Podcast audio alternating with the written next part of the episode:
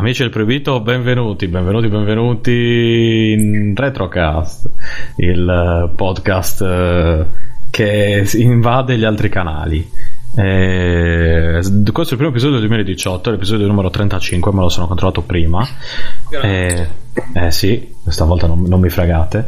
Eh, come ci sono de- dei personaggi che voi già conoscete, ovvero Emma.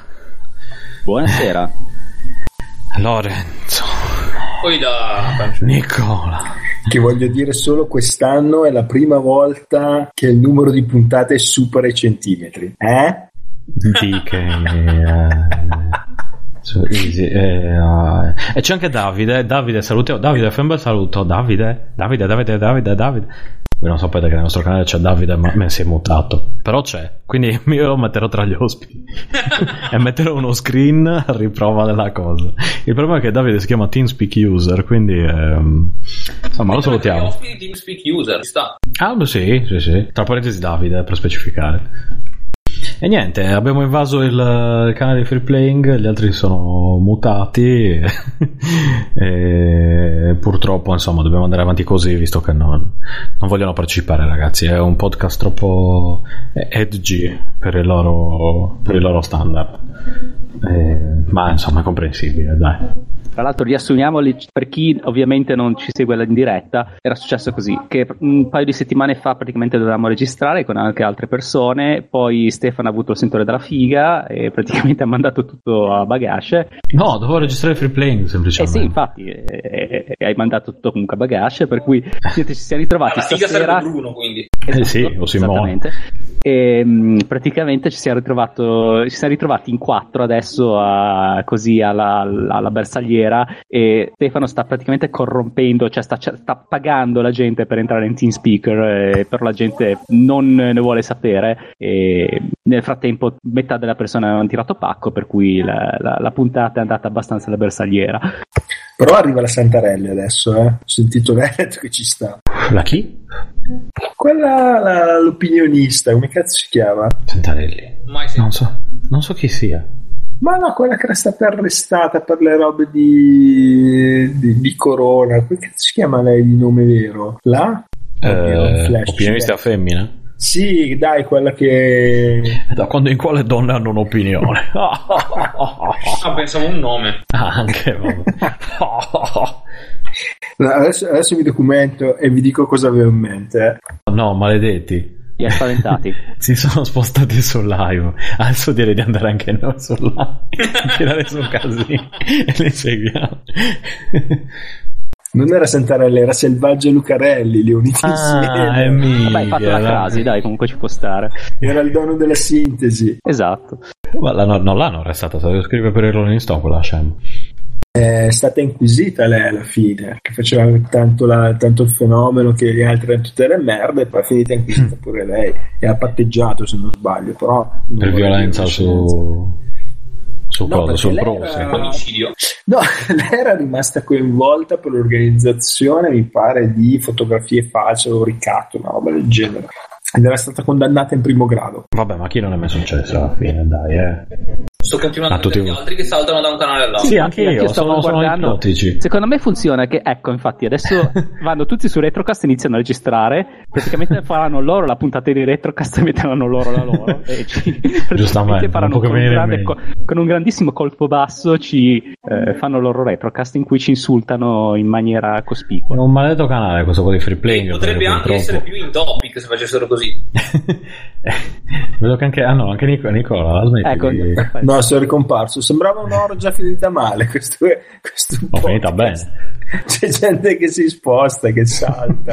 Ma scusa, tu che hai sentito gli altri, cosa, cos'è, tipo Event Horizon, che stanno sono succedendo cose al limite del demoniaco negli altri canali, cosa? No, si no. Sono già rispostati, io sono entrato in Retrocast e il Retrocast era vuoto, si sono spostati su un altro canale. Sì sì sì, ma se tu guardi si spostano costantemente, è il coso di essere ospitati da, da free playing, che poi chiaramente gi- giustamente gli utenti di free playing, se si vedono invasi come in questo caso, se, se, se ne risentono, mettiamola così.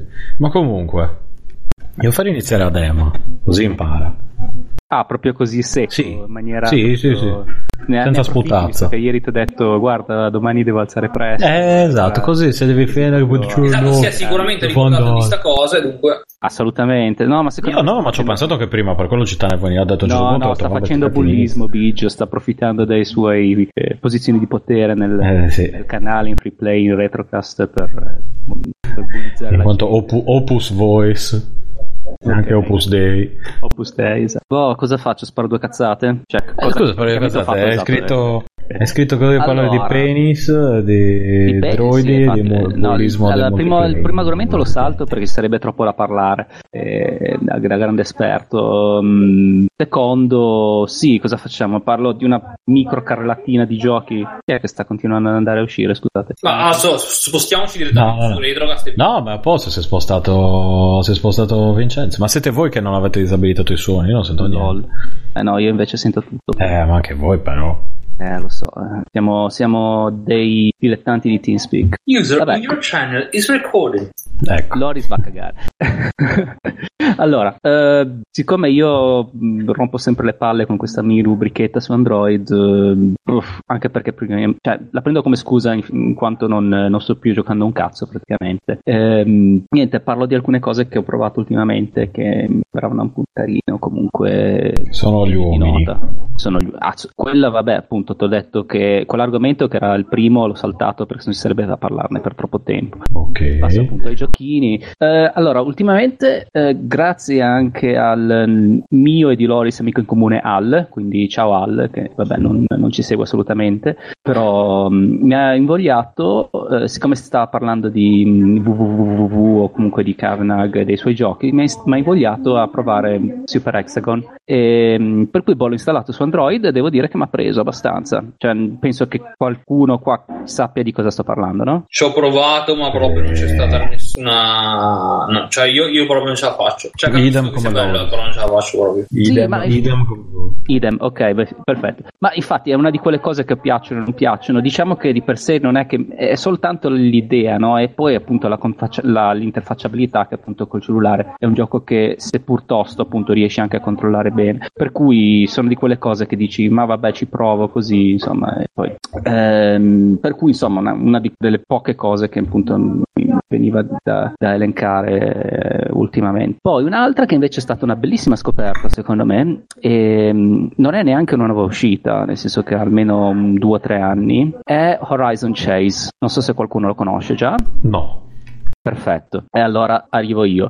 Eh, è ah, sì, gioco... quello che mi hai linkato. Comunque, vai avanti, io non ho modo da aggiungere in ogni caso. Sì, sì, ma infatti te, te, ne avevo, te ne avevo parlato perché appunto te avevo detto di installarlo perché se non me merita. Io no, no, infatti, ho provato la demo, qua... solo che erano tipo tre livelli. Mi è piaciuto, esatto. Ma non abbastanza da comprarlo. Quindi... Ah, va- sì, io vabbè, ti dirò, col fatto che avevo già i Google Play Credit e, e, e costava tipo due sterline e lo sbloccare tutto, ho detto glieli do anche solo perché se li meritano. Comunque, questo qua è un gioco. Gioco eh, che è praticamente un omaggio a tutti gli arcade del, um, dell'automobilismo ignorante degli anni ottanta, diciamo tipo Outrun, ecco così. Ah no, fermi tutti, invece mi sa che lo conosco ma non ci ho giocato. È praticamente un omaggio rifatto appunto nei giorni nostri, però sì, mantenendo sì, quel sì, tipo sì, di sì, dinamiche, sì. quel tipo di eh, dialettica, anche comunque di retorica, scusa, più che dialettica, ehm, per cui appunto eh, iconografie ignoranti e tutto, mantenendo però appunto una grafica ehm, ispirata appunto alla, alla retro art, ma invece di, e qua è la cosa forse interessante, invece di essere ehm, a, a bassa risoluzione, per cui comunemente detta pixel art, hanno utilizzato questo Uh, sorta di stile che è un poligo- ad alta definizione a livello di pixel però poligonale a basso dettaglio, eh, per cui anche io tra l'altro eh, non sono un grande amante di questo tipo di mh, grafica perché mi ricorda purtroppo mi ricorda cose tipo l'avvento di Virtua Fighter e cose del genere che uh. mi se- esatto mi, mi, mi fanno venire ancora la pelle d'oca, però in eh, questo vabbè, caso bisognava passare molto... da Virtua Fighter però eh, lo so lo so ah, lo, so, lo, so, infatti, lo so infatti è questa la cosa, no? Che uno dice eh, mi rifaccia quelle cose che invece erano erano insomma abbastanza. Invece no, in questo caso è molto suggestiva e anzi apprezzo l'originalità. Invece di essere eh, retorici al massimo, facciamo uno stile che è nuovo ma in un certo senso ria- fa l'occhiolino appunto a, delle, a degli stilemi vecchi, ecco. Ehm, lo stile di gioco ovviamente è molto ignorante, tu parti dal, sempre dall'ultima posizione e devi sempre avanzare fino ad arrivare insomma verso, verso il, eh, le, le posizioni più alte, cioè trovi delle nitro, della benzina in giro e secondo me è bello perché io credo che molta gente appunto tra di noi faccia piacere vedere appunto delle cose che sono molto giocabili e che riecheggiano appunto dei, dei coin op che si giocavano al tempo o comunque delle cose che per esempio io trovavo nelle console tipo Lynx per Atari dovresti e... parlarne sì, dovrei parlarne esatto di questa console mm-hmm. E, tra l'altro sto leggendo adesso dal loro sito la musica che è molto bella effettivamente di tale Barry Leitch che è il compos- quello che fece originariamente le, le musiche di Top Gear, Lotus, Rush, per cui hanno appunto utilizzato un compositore del tempo per fare appunto questo gioco, per cui è un omaggio in toto appunto a, queste, a questo tipo di giochi. Eh, mi hai così tanto dice... convinto che lo sto scaricando. No, non ma sì, tra l'altro scusate cosa. Ragazzi, eh, scaricatevelo e provatevi la demo. No, no non, non, non sicuramente non, non costa nulla, eh, perlomeno ve lo provate così. E appunto come dicevo, secondo me è anche carino il fatto di non, eh, di non dover per forza avere delle, soprattutto in ambito di mobile, avere delle simulazioni che vogliono appunto essere anali tipo Asphalt, cose del genere in cui devi controllare l'assetto, cioè invece appunto avere della roba ignorante. Non Beh, arcade un valore più puro. Aggiunto.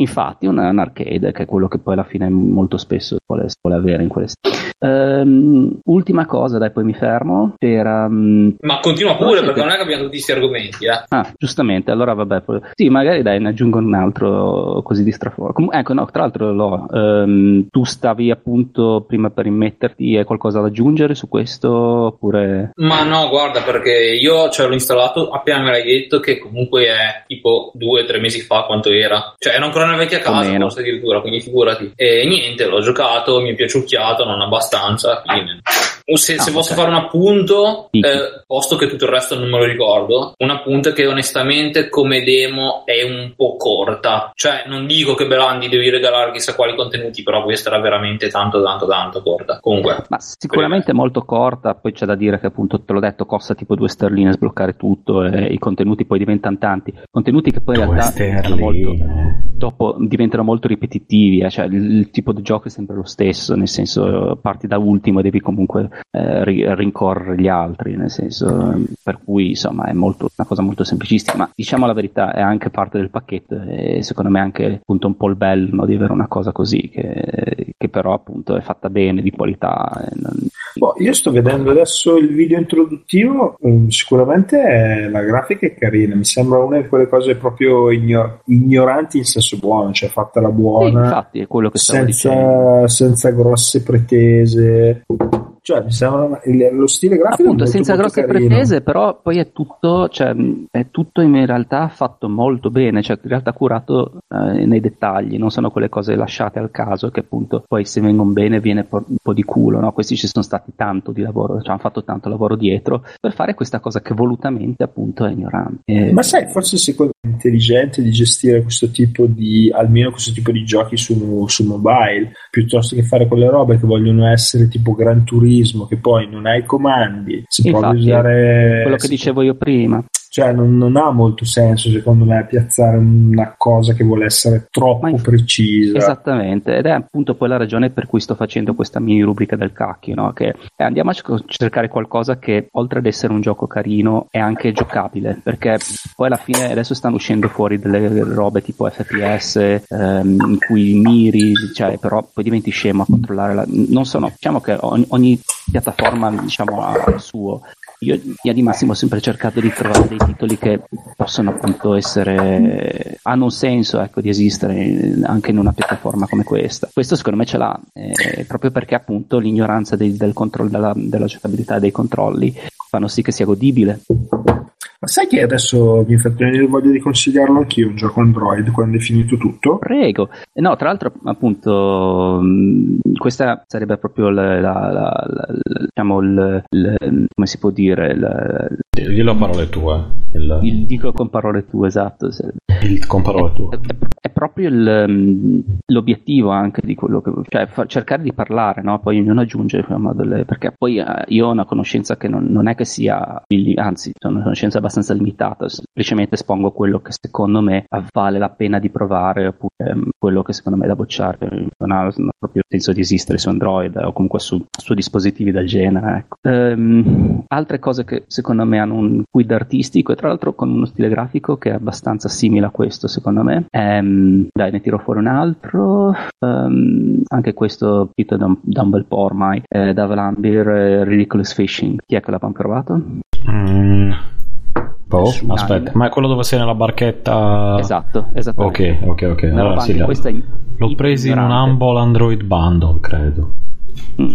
Una roba iperignorante, anche questa con un replay value molto alto, e per cui appunto, ed è quelle classiche cose alla Vlambeer, cioè idea semplicistica che sembra una ronna, però appunto poi così geniale nel, nel, nel coinvolgerti che, che, che, che ti, ti coin, appunto ti coinvolge, no? Nel senso ti, ti, fa, ti fa poi venire voglia appunto di riprendere il gioco in mano. E praticamente cosa succede? Tu sei questo pescatore che sta giù la canna, deve far andare l'amo fino in più basso possibile, poi quando appunto viene preso un pesce, eh, l'amo ritorna su, il, il filo ritorna, la lenza ritorna su, e devi a questo punto invece prenderne il più possibile, e ehm, poi questi pesci vengono praticamente sparati in aria e tu, se qua l'ignoranza vince, praticamente con un, un'arma devi spararli, cioè fargli scoppiare tutti, no? Praticamente. E, ah, ma, ma è la normale, te- la normale, è la normale tecnica, esatto, la normale pesca in Texas. E, cioè. Io pesco sempre così, in genere. Esatto. Anche a Cagliari. È una, questo è un grande esempio di come usare l'accelerometro, secondo me, perché appunto tu eh, con, butti giù l'amo e lo, lo sposti, appunto questo, questo praticamente scende in giù per, per il fondale, e tu lo, lo sposti con, con l'accelerometro del telefono, per cui sposti il telefono in modo che prima eviti il più possibile pesci e poi invece li prenda il più possibile, e poi appunto usi il, il, il, il dito alla duck hunt per spararci quando sono in aria, e, e, e da qui appunto poi con i punti sblocchi hai più armi, c'è un minimo di storia di mente, ci sono i classici easter egg, per cui se prendi il pesce sal cazzo nel fondale qui, dopo un certo tot te ne sblocca uno raro, per cui insomma no, tutte quelle cose che fanno sì che eh, sia accattivante. Ehm, dai, l'ultimo e poi lascio la parola. Chi è che aveva detto, scusate, perché io tra l'altro adesso non ho neanche più la, la Nicola. Nicola, io, io, io sono che pr- lui è, è già prontissimo per sparare il suo. Allora, un altro che volevo par- di cui volevo parlare, ehm, chi è che con- conosce Lucius? Quel gioco uscito qualche anno fa. Ah, io carino, c'era anche su Jump la versione otto bit, ecco. eh, quello dove sei il figlio di Satana in pratica. Ma no, esatto, esattamente. Tu praticamente non mi ricordo sei, male. Sei Lucius, nato nel sessantasei, insomma, tutti esperimenti appunto. E praticamente tu devi ehm, ammazzare sotto le istruzioni di un diavolo, di, di Lucifero, che praticamente ti appare ogni tot, e devi, devi ammazzare la gente in quella, in quella, in quella casa, no? Per cui sei una sorta di fantasmagoria, ma da parte della Guzzino, insomma. E praticamente cosa è successo? Hanno, vol- hanno fatto un demake, un demake in cui praticamente il gioco è lo stesso, ma è eh, reso un po' come se praticamente lo stessi giocando sotto un eh, due otto sei o un tre otto sei. Ah, è quello che ho giocato io allora, l'ho giocato, esatto, su Jump, quello... il demake. Ecco, carino, molto carino. Invece l'ho, l'ho scaricato, perché tra l'altro era tipo gratis per, eh, sai quando fanno le offerte lì, eh, a periodo limitato, no? Era, mi sembra proprio gratis, se non eh, a tipo cinquanta centesimi, una cosa più misera. Cinquanta centesimi? Oh, chi mi hai preso per il sultano del Brunei? No, per, per il sultano del, di Sassari. Esatto. E... per favore, poi piano con gli insulti. Esatto. E praticamente mh, l'ho provato, e, e sono quelle cose che appunto facessero il gioco intero sotto Android e dici no, cioè è troppo. Invece una cosa, un remake del genere è, è amabile, nel senso è carino, è come dice, come dice Nicola, è carino, è, è tra l'altro molto, è, in questo caso sì, è proprio Retrocast, perché sembra proprio, cioè il gioco è quello uscito qualche anno fa, ma ti sembra proprio di giocare a un gioco su un P C. A me è proprio quello che mi dà, mi dà l'idea, è proprio quando mi, mi ricordo di, quelle, di questo tipo di thriller già gialli horror che uscivano più di vent'anni fa, quando proprio c'era tipo la V G A, ecco, a dir tanto, e, e il beeper sonoro, tipo cose del genere. E allora, se Nicola appunto vuole dire qualcosa, sì, sì, no, volevo aggiungere anch'io qualcosa che mi, eh, mi, mi era piaciuto parecchio. Allora, l'incipit è appunto di questo bambino che scopre di avere di avere praticamente dei poteri che gli sono donati da, da Satana, e inizia a uccidere tutta una serie di persone che ruotano intorno alla sua magione. E la cosa interessante è che poi, andando avanti, il, il gioco diventa uccidere gli altri senza farsi beccare, ma via via, eh, visto che praticamente questo bambino commette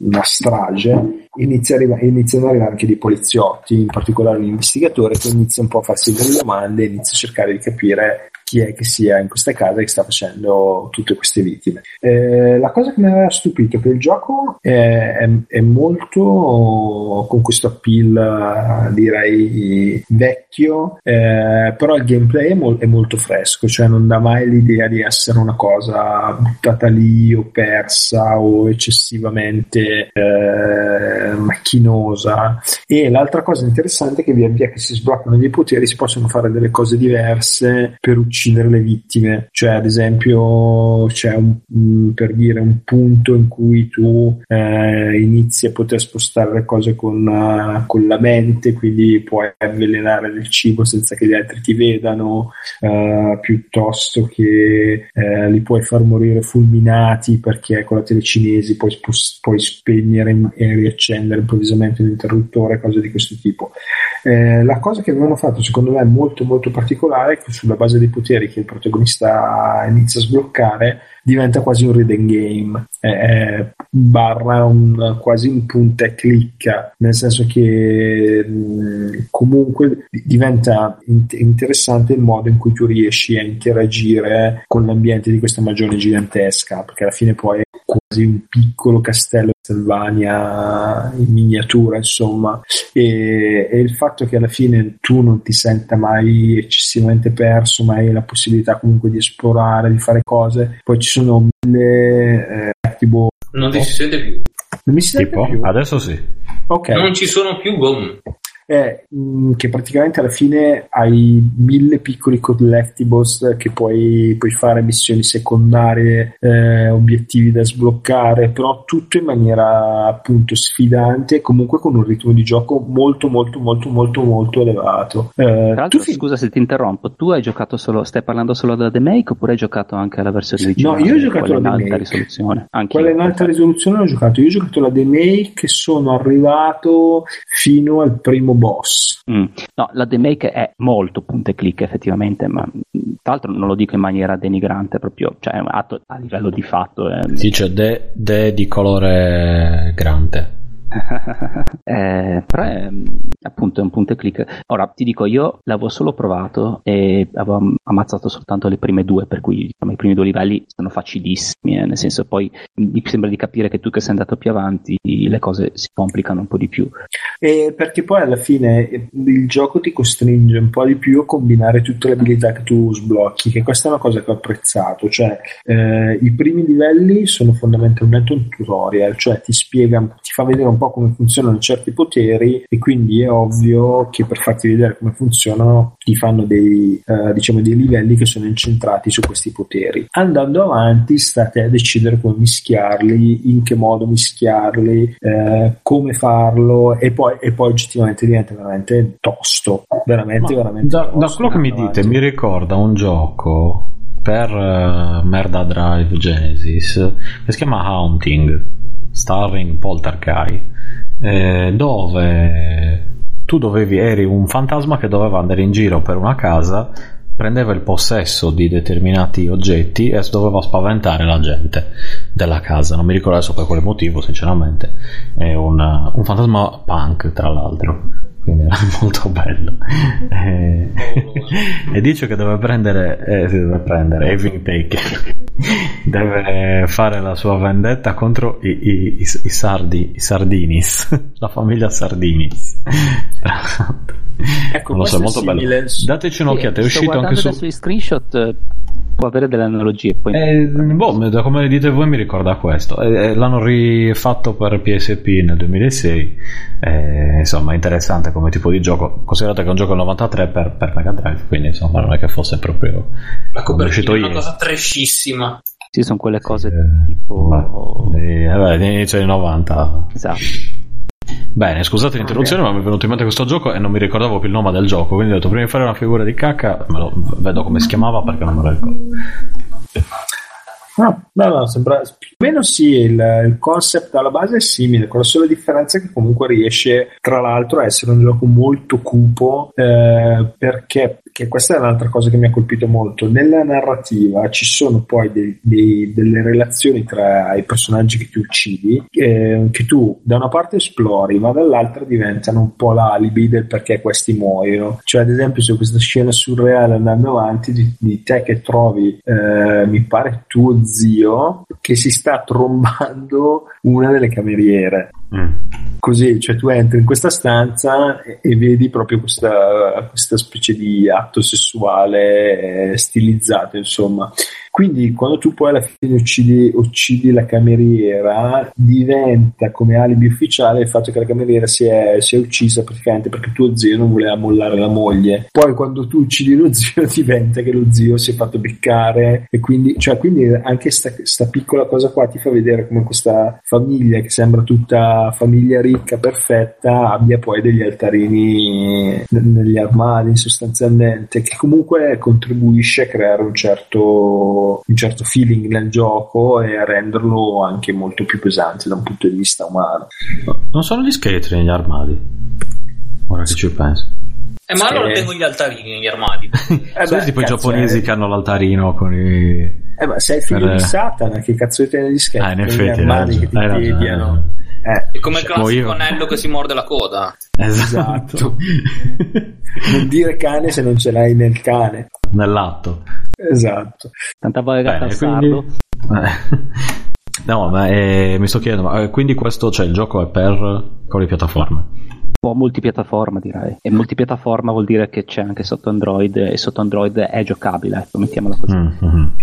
E io l'avevo tra... preso su, su Jump nel periodo di prova che era specie, quella specie di Netflix dei videogiochi. Ah sì, ho capito, ma quindi sotto piattaforma P C praticamente? Sì, sotto P C. Sì, appunto, cioè come hai visto comunque è una cosa che non richiede un'interfacciabilità complessa, per cui insomma diciamo che io l'ho trovato giocabile anche sotto touchscreen o comunque uno schermo piccolo, ecco. E tra l'altro, ecco, scusate, a proposito di piattaforma mi ricollego a una cosa di cui avevo parlato eh, recentemente.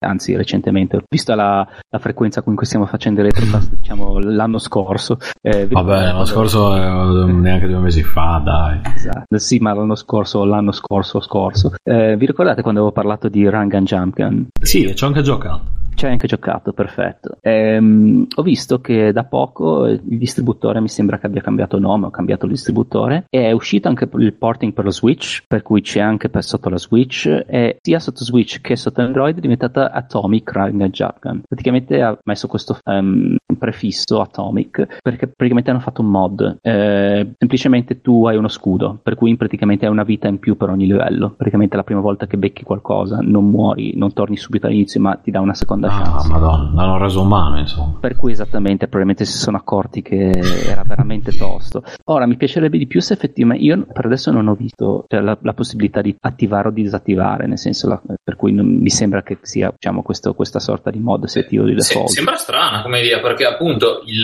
l'aggiungere una cosa che faciliti se vedi che è troppo difficile ci sta, però eh, mi sembrerebbe proprio naturale metterla, dare la possibilità di scegliere, dare io, achievement dico, non, diversi. Non, non l'ho vista, magari c'è. Non, non me ne sono accorto, però comunque mi sono reso conto che appunto non è che ti, non, non ti rovina assolutamente il gioco, anzi te lo rende un po' più a volte un po' più godibile, però appunto mi, ho, ho girato un po' per le opzioni per guardare, mi sembrava di non averla vista come, come, come opzione, per cui beh, sal cazzo come si suol dire, però comunque appunto mi riagganciavo al discorso delle piattaforme per dire che è uscita anche per la Switch, per cui è un, è un gioco che effettivamente è, ha tante piattaforme adesso e, e secondo me appunto è la morte su sua è proprio il fatto di averlo su dei dispositivi piccoli, proprio per l'immediatezza, che pur essendo una cosa tostissima, per l'immediatezza, un po' come che piaccia o non piaccia, tipo Super Hexagon, sono cose molto tosti ma immediate, per cui insomma un dispositivo del genere va bene alla fine, ecco. Ok, allora volevo parlare anch'io di un gioco per Android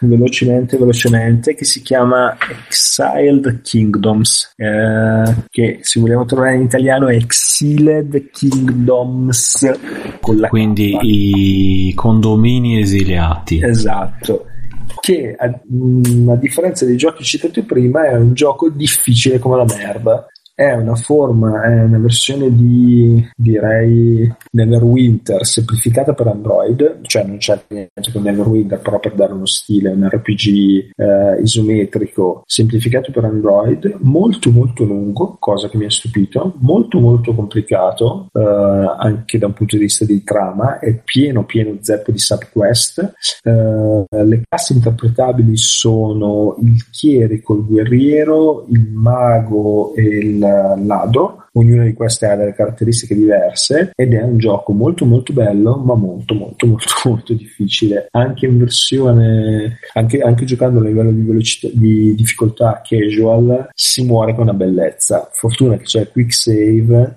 perché assolutamente è molto molto molto sfidante, cioè quando si parte si rischia di morire pigliandosi ammazzate con un ratto.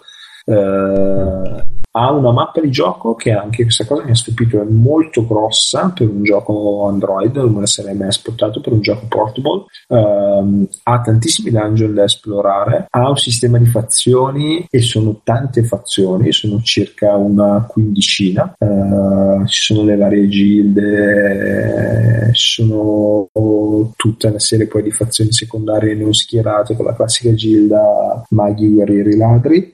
Um, ovviamente ha una ambientazione fantasy in questo mondo direi tardo medievale, niente di steampunk. E allora io l'ho comprato perché secondo me oggettivamente merita, il gioco sta venendo trasposto anche su, su Steam per P C, eh, però veramente lo, se c'è qualcuno che piacciono i giochi di ruolo un po' vecchio stampo, combattimento alla, alla Neverwinter, quindi in tempo reale, e che non ha paura di mollare qualche sano bestemmione, perché ha una curva di apprendimento abbastanza abbastanza difficile, abbastanza rapida, però dà un sacco di soddisfazione e lo super consiglio. Mm, ma eh, ascolta, nonostante sì, cioè è controllabile, perché io la cosa è, è quello cioè... che stavo chiedendo, mi da vedendo uno screenshot anch'io, perché eh, appunto sì. La cosa isometrica magari no, vabbè, magari è più comodo di altre cose, alla fine non è che devi fare, cioè non è un platform ah. dove devi fare. No, guarda, allora io lo sto giocando su Motorola G S Plus,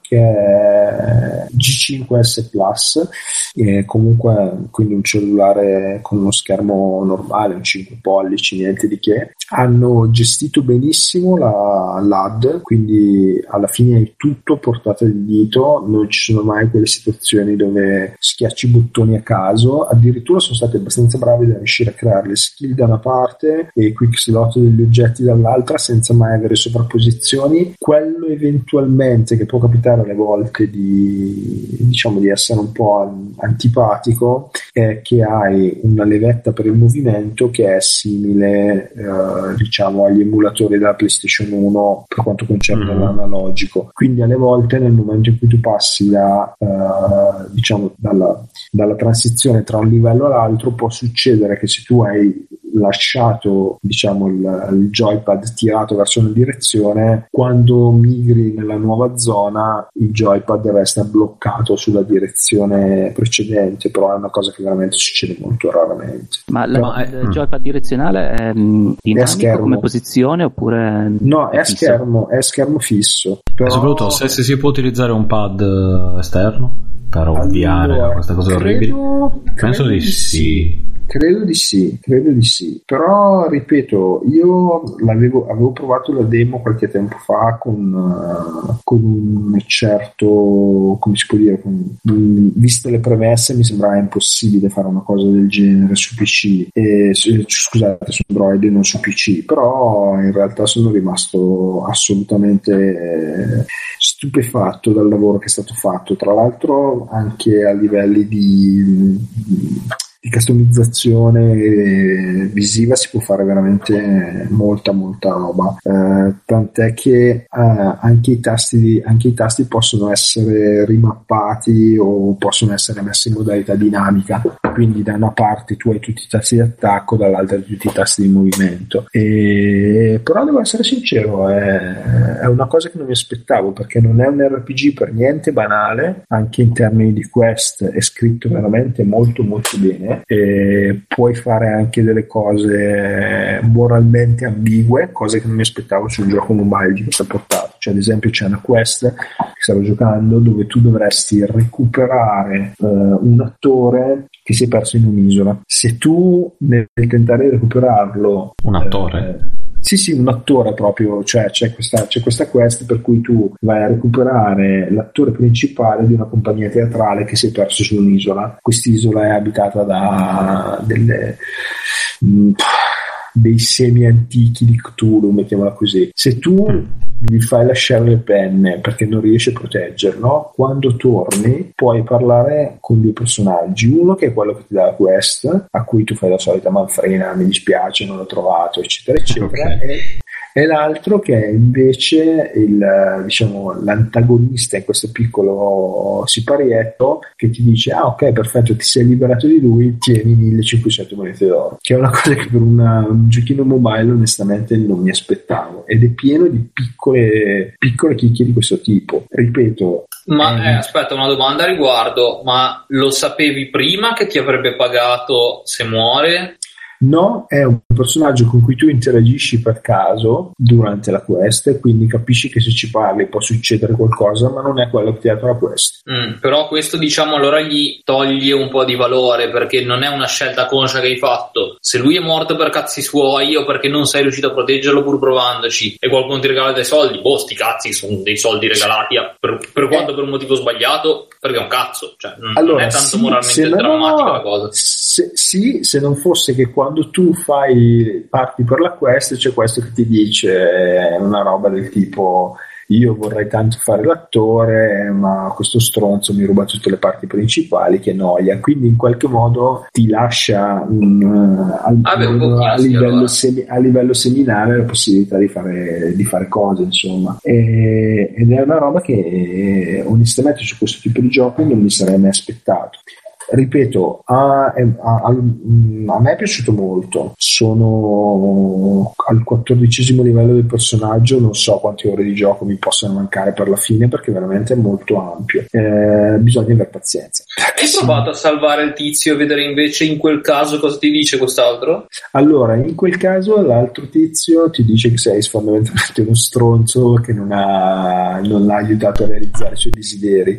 Oh. Ma, ma questa roba qua succede anche quando tu fai una missione, perché eh, come dicevo prima ci sono un sacco di fazioni, e mi è capitato di prendere una missione in cui uno, un personaggio di una fazione importante, non vi spiego perché perché sarebbe uno spoiler se lo volete giocare, comunque un personaggio di una fazione importante a un certo punto ti dice ah mi piacerebbe recuperare dei libri antichi di questa civiltà che è scomparsa eccetera eccetera, perché ho fatto scommesse ho scommesso con un tipo di un'altra fazione, ehm perché una delle, delle cose che diciamo che fa da sottotrama al gioco è questa eh, civiltà che a un certo punto scompare senza lasciare nulla se non dei dungeon pieni di non morti, però in realtà c'è un motivo per cui questa, questa gente è sparita, ed è una cosa che tu dovresti scoprire. Eh, fatto sta che praticamente anche in questo caso, se tu vai dal tizio che ti ha dato la quest dopo aver recuperato dei libri, ottieni mh, dei punti rispetto verso una fazione, ma eh, giro vagando per tutt'altra parte della mappa mi è capitato di imbattermi in questa cittadina dove ho trovato per puro caso l'altra parte coinvolta in questa scommessa, e se tu dai il libro a loro, loro ti ripagano e ti dicono hai fatto bene a non dare il libro ai vecchi tromboni con cui ho scommesso. E, perché, poi, perché poi un'altra particolarità è che tutto il gioco è ambientato con uh, scenari molto diversi, ci sono montagne di ghiaccio, ci sono non so, dei, deserti, ci sono i pirati, è veramente molto variegato.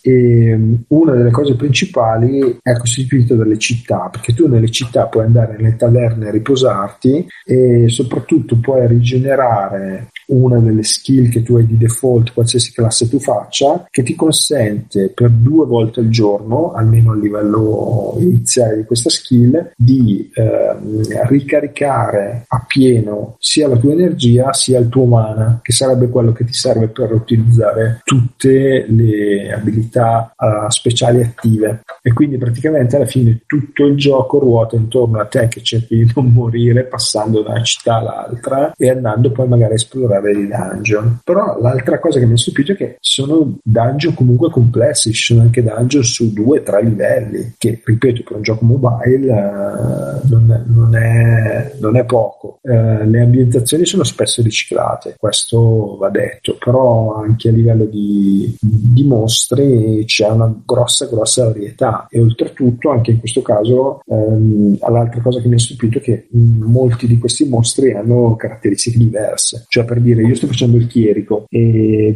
vabbè il chierico ha i classici attacchi contro non morti eccetera eccetera, però a un certo punto sblocchi un'abilità che ti consente eh, di aggiungere danni di fuoco ai, ai, ai tuoi attacchi. Se per caso tu utilizzi questa abilità contro dei, degli elementali di fuoco, gli ricarichi, gli ricarichi la, la, la barra della vita, praticamente gli ricarichi l'H P, che però ripeto è una cosa che magari su Neverwinter mi sarei aspettato senza grossi problemi. Su un giochino che ho pagato mi pare quattro euro, non di più, onestamente non me lo sarei mai aspettato. E l'altra cosa per cui lo consiglio è che um, viene aggiornato molto molto frequentemente molto molto frequentemente e tra l'altro hanno recentemente aggiunto anche la possibilità di fare delle missioni per il municipio delle città. Praticamente oltre a tutte le subquest che ti danno i giocatori, eh, scusami gli N P C, e oltre a tutte le quest primarie, tu puoi andare nelle town hall e, e fare delle missioni per la città, che vabbè, in alcuni casi sono veramente delle minchiate, cioè tipo riporta l'oggetto, in altri casi sono un po' più complicati perché si possono riguardare l'uccisione di un determinato personaggio, recuperare un determinato oggetto dall'altra parte della mappa raccogliendo indizi nelle, nelle locande, perché un'altra delle abilità che puoi sbloccare a un certo punto è andando nelle locande, chiacchierando con gli altri, eh, puoi raccogliere dei, dei gossip.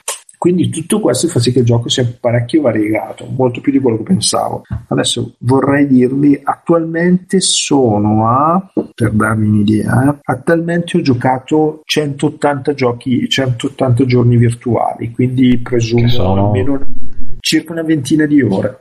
Mm. Ah. Insomma, per un gioco mobile, sì, beh sì. Poco poco non è.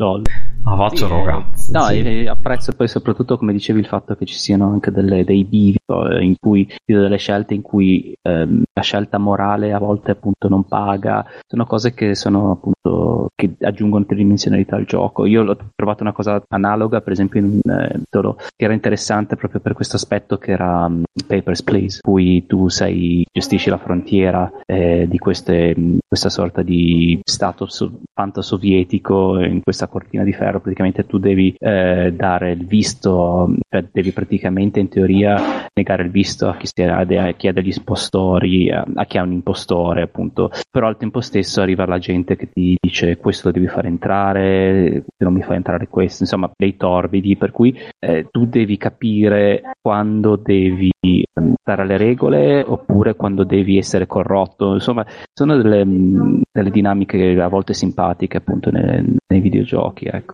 Ma ti dirò un'altra cosa che mi aveva molto colp- che mi ha molto colpito di Exiled Kingdom è il fatto che ehm, ci sono dei mh, ovviamente come tutti gli R P G tu fai a un certo punto sali di livello e puoi sbloccare alcune cose, tra cui l'intelletto, che serve a te che sei chierico per acquisire più punti più punti mana. Il problema è che poi l'intelletto ti sblocca anche alcune opzioni di dialogo, per cui ad esempio quando tu vai a fare le quest, prima di fare le quest fai la cresta all'N P C che ti sta dando la cresta la quest tipo mi è capitato recentemente di eh, prendere una quest dove dovevo andare dove dovevo andare a recuperare un antefatto magico per il mago, che mi diceva eh guarda, ho dato questo oggetto, questo anello a un mio discepolo per fare un esperimento, lui è sparito eccetera eccetera. A un certo punto il mio personaggio gli fa eh, cioè compare praticamente in azzurrino l'opzione di dialogo con scritto intellect level three, e praticamente a un certo punto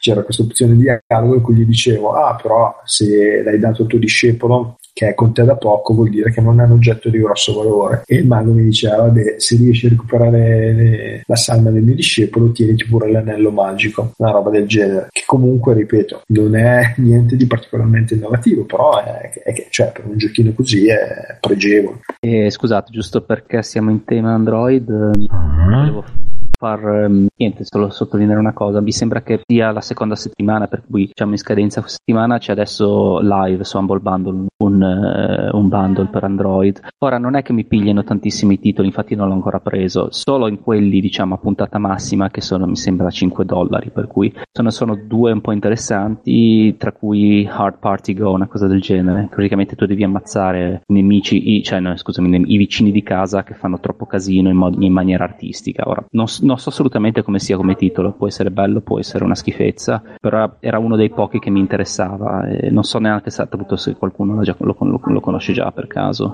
Mm, no, mai sentito. No, questo mi manca. Ok, beh, vabbè, in pratica se è, è diciamo uno dei due che sono nella, nella fascia alta del, dell'ultimo Android Bundle. Ecco, e, aspetta, vi, vi dico esattamente il titolo così almeno non faccio da suarioni. Più che altro non lo sto trovando il bundle.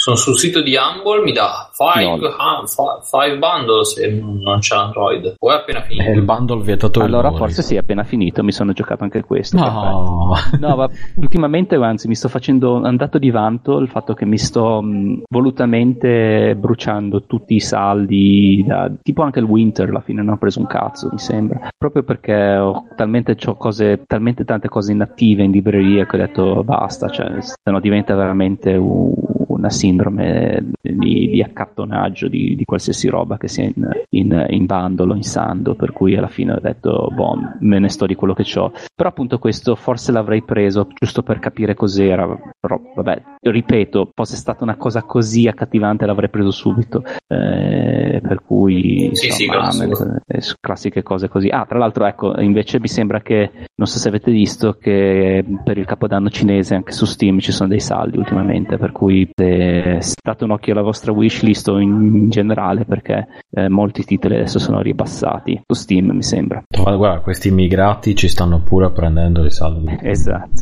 Dove andremo a finire? Eh, vuoi che in contropiede attacchi anche con l'altro argomento così finisco tutto? Ma sì, ma sì dai, già, già che ma ci sono sì. Già che prima ne abbiamo scherzato e cazzeggiato, no? E, ah, tra l'altro scusate un attimo, si sente un casino sottofondo quando parlo? Oh, sì, un po' drammaticamente direi. Okay, oh, no, okay. Eh, si sta parlando, eh, sì, non sono l'unico in questa sala. E, mh, vabbè, quello che stavo dicendo è che eh, una cosa che avrei, di cui avrei parlato ehm, in realtà ehm, avrei voluto parlarne l'ultima puntata al trentaquattro perché era più attuale, poi però siccome era una puntata altamente cazzeggiante e chi non ha ascoltato al trentaquattro invito a non ascoltarlo o ascoltarla per, per capire il livello di cazzeggio e che... dall'alto di questa puntata lo dicevo. Beh, effettivamente ultimamente stiamo parlando di cose che è iniziata molto cazzeggio ma poi ha preso questa puntata qua. mm, ok, lascia fare amico, lascia fare. No, no, a livello cazzeggio è proprio del, a livello di puttanate che stavamo parlando, per cui era, era troppo leggera, non, non mi sembrava il caso di, di, di parlare di questo argomento. Niente, eh, vado al sodo. Dai, um, vi ricordate quando più o meno verso fine estate, inizio settembre, era successo quel casino perché PewDiePie aveva lanciato la, aveva fatto un podcast in cui usava la parola N? Non puoi dirla, eh. Dai, Pelandi, non, eh, non siamo americani.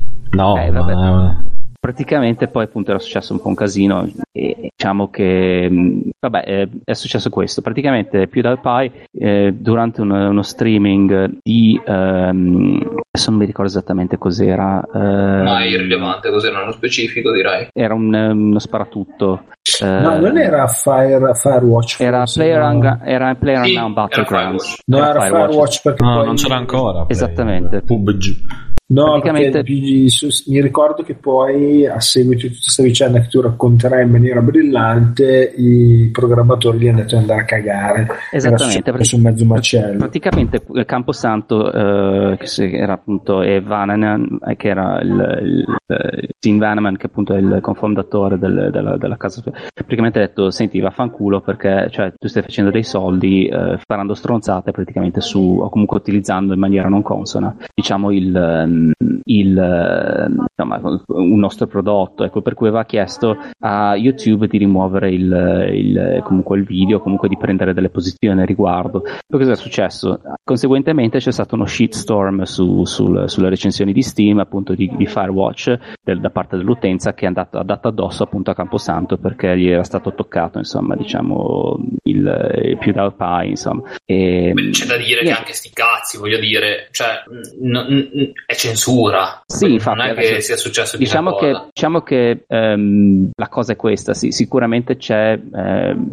sarebbe stato più maturo fare da parte loro una cosa in cui ehm, dici allora lasciamo lì, però prendiamo appunto que- le nostre posizioni sono queste, ehm, però fa, diciamo che questo l'ho usato come preambolo per parlare appunto di un punto di vista che è quello appunto di una, eh, di una persona che è di colore, che o comunque di qualsiasi persona che magari rappresenti una, una, una, una che sia razza o che sia qualsiasi condizione, appunto una minoranza, eh, esatto, okay.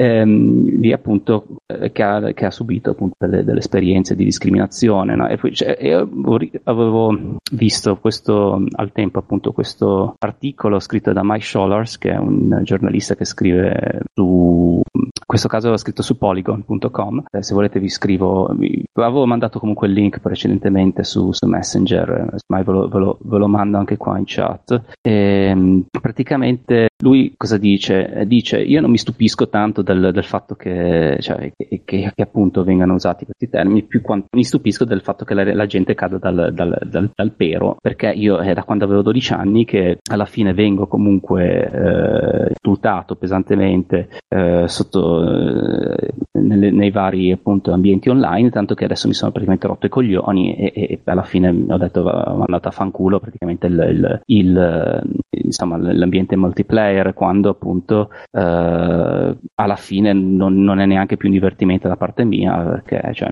è solo una rottura di coglioni, perché non, cioè, se gioco non voglio appunto farmi del, del nervoso. Ora questa cosa la condivido invece, la condivido perché eh, secondo me appunto ultimamente si parla tanto di ismo, comunque di, di di negri, possiamo dire di negri no, più che altro di, di, di cose che chiedono in ambiente social, no? Perché adesso sta, sta un po' andando diciamo di moda il, per il, il parlare appunto di abusi, di trolling dal punto di vista social, però secondo me non se ne fa abbastanza per quanto riguarda il, il, l'ambiente appunto videoludico, quando appunto poi sono, e, e qua in, in maniera abbastanza trasversale, perché poi può succedere con, soprattutto succede con i giochi A A, comunque con i grandi giochi eh, dove l'utenza appunto è molto variegata e tra cui appunto è pieno di persone appunto da, di dubbio eh, senno, ma comunque anche, eh, anche, anche in alcune eh, sotto alcune realtà indie possono succedere queste cose, per cui insomma ci si può aspettarselo un po' ovunque purtroppo, e eh, diciamo che vari eh, sia le software house comunque produttori soprattutto diciamo che sono abbastanza laissez-faire su, su appunto un qualcosa che su, perché ovviamente ci fanno i soldi, ecco, e diciamo che questo è questa tossicità nel senso di che, che avviene ehm, poi in realtà viene percepita, alcuni vabbè dicono vaffanculo, altri magari eh, possono appunto risentirne in maniera pesante, e più che altro per come la vedo io eh, non è che siano semplicemente ragazzini di undici anni che, che sparano stronzate o che appunto utilizzano dei de, linguaggi impropri o fanno bullismo, a volte appunto sono, sono anche persone che magari hanno venti anni, che magari hanno anche dei posti di lavoro e che utilizzano delle dinamiche analoghe, fanno gli stronzi anche sul lavoro, e mi è già capitato di vederli, ecco, per cui eh, poi si creano appunto delle dinamiche in cui appunto persone che non, eh, non ragionano eh, su eh, mettendo appunto le cose nel loro nel, nel, non so come dire esattamente, però comunque eh, fac- gente che non capisce appunto qual è il confine tra il gioco e appunto la realtà e, e come e, e poi appunto utilizza delle, delle dinamiche eh, a, a prescindere appunto dal dal, dal, dal, dal, dal contesto. Dal contesto, no, ecco. Esatto. fatto, ma ti dico, io avevo seguito, scusa, non ci volevo interrompere, scusami, però io volevo aggiungere solo una cosa. Io avevo seguito un po' questa, questa vicenda e onestamente la cosa che mi aveva infastidito, per scendere da tutto, era stata proprio la reazione che aveva avuto lui. Cioè, sì, come per dire, vabbè, ma cosa, cosa cioè, non, proprio non rendersi conto che eh, cioè, c'è un, qualcosa che non, non è sano, cioè indietro, ecco. No, diciamo che la cosa che a me poi aveva lasciato un po' perplesso era proprio questo, cioè alla fine ognuno nel suo privato può fare quello che vuole. Nel momento in cui diventi un personaggio pubblico o stai lavorando, come nel suo caso, eh, hai comunque delle, delle responsabilità e dei limiti che, di cui devi essere, devi essere conscio. Cioè, io nel mio privato posso bestemmiare quanto voglio, nel momento in cui io lavoro io non posso andare a una riunione con dei colleghi o con dei clienti esterni o scrivere in uno dei contratti che redigo per lavoro una fracca di bestemmie, perché lì, questo ovviamente è un esempio molto stupido, però lì ovviamente tu vai a, a valicare la tua sfera di libertà individuale con un contesto che non puoi più, con un contesto che non, più, non è più coerente. Sì, esatto, e oltretutto dici, voglio dire, ci lucri ma di tanto, perché qua si parlano di soldoni, eh? Cioè non è che si parla di... No, in più l'altra cosa che mi aveva lasciato molto perplesso era anche il tipo di target che lui aveva, cioè per dirti, eh, se io mi guardo uno stand up comedian eh, per adulti su Netflix, eh, che cazzo ne so, cioè adesso mi viene da dire David, Lasche- David LaChapelle piuttosto che altri, insomma, eh, io mi, mi, me l'aspetto la battuta razziale, perché fa parte del modo in cui è. Nel momento in cui tu sei sponsorizzato, fai comunque un tipo di prodotto che è molto diffuso tra eh, bambini e ragazzini. Mm, trovo un po' assurdo che tu non stia attento a queste cose, perché diventa anche il tuo dovere, cioè tu trascendi la tua sfera personale con una sfera pubblica. Sia chiaro, io non sono uno di quelli, oh mio Dio, pensiamo ai bambini, eh, perché Eh, lì sta anche ai genitori vedere cosa cazzo fanno i figli online, però avevo trovato la sua linea di difesa così assurda, poi anche più che altro infantile, ecco, proprio esatto, non rendersi conto e, e, po- e ah, poi appunto... era su- e, e poi tra l'altro, perdonami, avevano fatto la stessa identica cosa due settimane dopo, tipo, cioè c'era stato tutto sto polverone dove lui diceva eh sì vabbè forse ho sbagliato, e poi dopo due settimane faceva o tu non... non ti si sta più sentendo. No, mi sentite? Sì, thresholdato, eh, esatto. Hai detto che due settimane dopo succedeva qualcosa, poi... eh, ok, due settimane dopo lui ha fatto la stessa identica cosa in un contesto leggermente diverso, quindi mi viene da dire che o tu dopo due settimane eh, comunque non riconosci la gravità di questa cosa, perché sennò non la rifai, oppure fondamentalmente non, non te ne frega niente, cioè hai chiesto scusa in quel momento lì perché ci stava a chiedere scusa, però poi non c'è un interesse vero, cioè è un po' quello che sta succedendo, senza voler passare il palo in frasca, con, con Paul Logan. Ci sono delle, del, delle cose che tu, secondo me, un po' forse anche, mi permetto di dire, per, per buon gusto non, non dovresti trascendere, nel momento in cui comunque hai un target e, e hai un'audience molto diffusa, eh, dovresti starci un pochino attento, secondo me, se no non fare quel tipo di lavoro, cioè non, non fare non fare lo YouTuber, fatti il lavoro dove puoi dire, fare quel cazzo che vuoi senza lanciare un messaggio al pubblico. Guarda, perché io poi ti dirò, ti assumi la responsabilità. È un discorso molto molto più comple- molto complesso e delicato, però eh, mh, non sono convintissimo sotto molti aspetti. Vabbè, allora, innanzitutto l'articolo partiva da quel punto di partenza per poi parlare di, di, del problema più in generale, non parlando di PewDiePie nello specifico, come abbiamo fatto ora. A me di PewDiePie non frega un cazzo, però devo dire che mh, non so, eh, questa questo fanatismo che hanno gli americani talvolta nel dare così importanza a un singolo termine lo trovo veramente disgustoso e ridicolo e penoso proprio. Che cazzo se ne frega? Ora, un discorso è se avesse fatto dis- proprio discorsi genericamente violenti o razzisti, dando dei giudizi, dicendo delle cose, ok, ma se l'uso di un termine secondo me rientra nel... gli americani sono stupidi, cioè non c'è veramente nessun altro modo di metterla, perché non ha nessun senso. No, poi, però lui non era, perché lì, perdonami, il, il contesto è che lui era, era già leggermente recidivo, perché lui, se ti ricordi, aveva fatto tutta quella serie di clip eh, dove pagava la gente per fare cose e c'era questa roba tipo... Eh, ma anche lì me ne ricordo, ma era cartelli. Una stronzata, cioè non, non è successo niente, è la classica cagata che su four chan è proprio il pane, cioè internet è fatto di queste stronzate, se gli dai peso non stai capendo internet. No, ma, ma su questa cosa ti do ragione, però il problema è che non lo stai facendo su four chan, lo stai facendo su YouTube, cioè, eh, ma va punto, bene, chi me... se ne frega, quello è il punto, cioè eh, non importa, non... non dovremmo farci condizionare da queste cose qua. Non sono così tanto sicuro che comunque il contesto in cui tu fai una cosa non abbia un impatto sul modo in cui viene recepita, perché nel momento in cui tu vuoi essere mainstream eh, ci sta che ne paghi, cioè che così com'è l'onere, scusami, così com'è l'onore è anche l'onere, cioè secondo me un po' ci sta. E il punto è quello, chi è che stabilisce cosa è accettabile e cosa no? I ben pensanti, quelli che si lamentano, che si inventano il termine femminicidio, questo è il problema. Cioè lo stesso discorso visto dall'altro, dall'altra parte è quello che ci ha portato alla legge sul femminicidio, ma cioè si sia scherzato, gravissimo, alle quote rosa. Cioè davvero le quote rosa, ragazzi, è la stessa cosa, è lo stesso fenomeno visto da un altro punto di vista. No, boh, non lo so, allora, secondo diciamo... me, ma allora... Tu Emma volevi focalizzarti sul, no, io, sul, io, sulla no, violenza io, nel multiplayer, tra virgolette. Io praticamente volevo focalizzarmi sul fatto che a volte ci sono degli, dei, dei comportamenti che, che vanno appunto ad inficiare il, la, più il, vanno appunto ad attaccare delle persone, come può, può succedere nei social network, può anche succedere appunto nel, nel, nel, nel, nell'ambito ludico e, e ovviamente non so, allora paradossalmente quando ci si ammazzava in multiplayer sotto, sotto Quake tre, chi te ne frega, cioè è, fra, è proprio parte del gioco, anzi ci diverte, non c'è neanche il, praticamente sei solo lì a, a, a, a sparare in giro, non, non usi neanche quasi il push talk. Quando poi in realtà magari appunto su Dota così c'hai delle persone che ti vanno a uh, insultare, appunto comunque vanno a, cre- a volte appunto c'è gente che ne esce psicologicamente compromessa perché magari appunto non ha gli strumenti di difendersi, vengono così sbaragliati in questo, questa realtà e poi appunto ne, ne subiscono delle conseguenze a livello psicologico. In quel caso cioè, è, è, è, bisogna capire un attimo questo fenomeno che è quello di uh,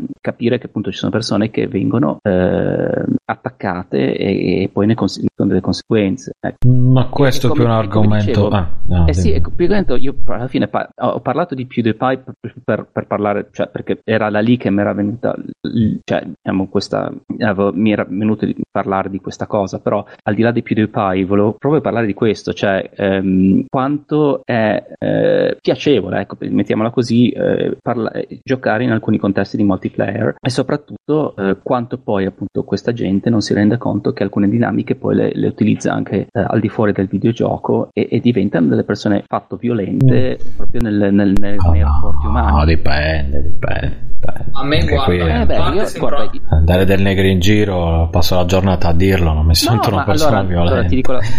Del, cioè, del lo dico anche a me stesso eh. no no no, no io non sto dicendo del negro, io sto proprio parlando di, di cose che, che succedono, cioè al di là del punto della parola, qua appunto come diceva Loris della parola adesso non, non, non me ne frega più di tanto, è proprio la, alcune dinamiche che poi una persona utilizza non rendendosi conto del contesto in cui le utilizza e già non lo dovrebbe utilizzare, per esempio a, a livello videoludico a, a, alcune cose non dovrebbero esistere, ma comunque ehm, quando poi le utilizzi a maggior ragione su, in ambienti di lavoro e tutto eh, fai, cioè puoi creare anche proprio dei danni alle persone eh, e insomma questo secondo me è come, come, come succede nell'ambito social network può succedere anche in ambito videoludico, tra cui appunto e da qui però siccome io in realtà non è che ci poi li frequenti tanto questi eh, ecco io per esempio avevo giocato un po' a Awesome Nuts che è un, è un gioco molto carino, invece diciamo l'utenza mi sembra abbastanza tranquilla, però chi di voi invece gioca in un server o comunque con, con titoli che insomma sono abbastanza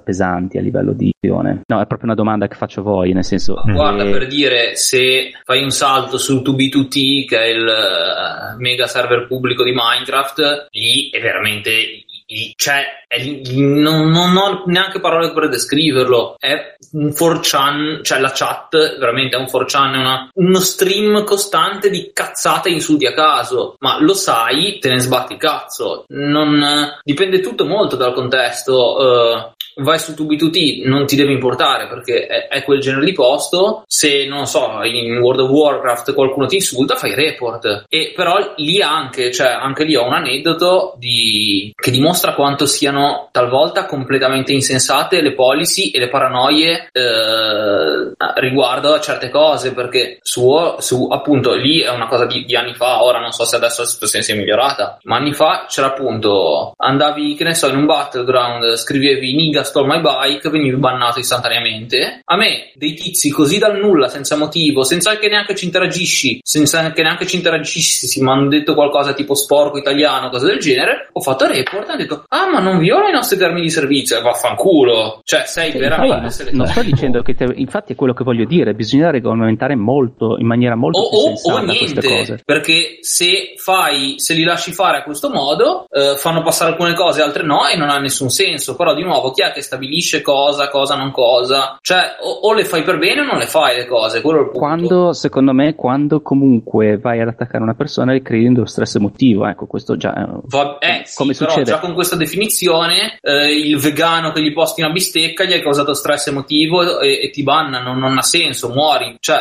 non ha senso. No, non, non dico in questo, cioè come nella vita reale ci sono delle situazioni in cui vai a eh, vai proprio ad inficiare una persona a livello, io per esempio la, lavoro sul disco del bullismo, eh, non mi sembra giusto, capisci quello che voglio dire? Va bene, ma quello eh. è eh, abbastanza dimostrabile, ci sono dei parametri per stabilirlo. E infatti, cioè eh, trovare dei parametri analoghi, analoghi, perché ci sono dei parametri che secondo me potrebbero essere stabiliti. Se e, si fa eh, bene, sì, se si lascia fare alle singole compagnie evidentemente non funziona, però purtroppo abbiamo visto che anche se si deve legiferare c'è pieno di ignoranti che fanno cose completamente a caso e verrà fuori un merdone buonista che danneggia solo tutti, sia gli utenti sia le ditte, cioè non... Beh, è, però è, mi, avete, mi, avete rotto, mi avete rotto la palla, basta, ecco, arrivo a gamba tesa.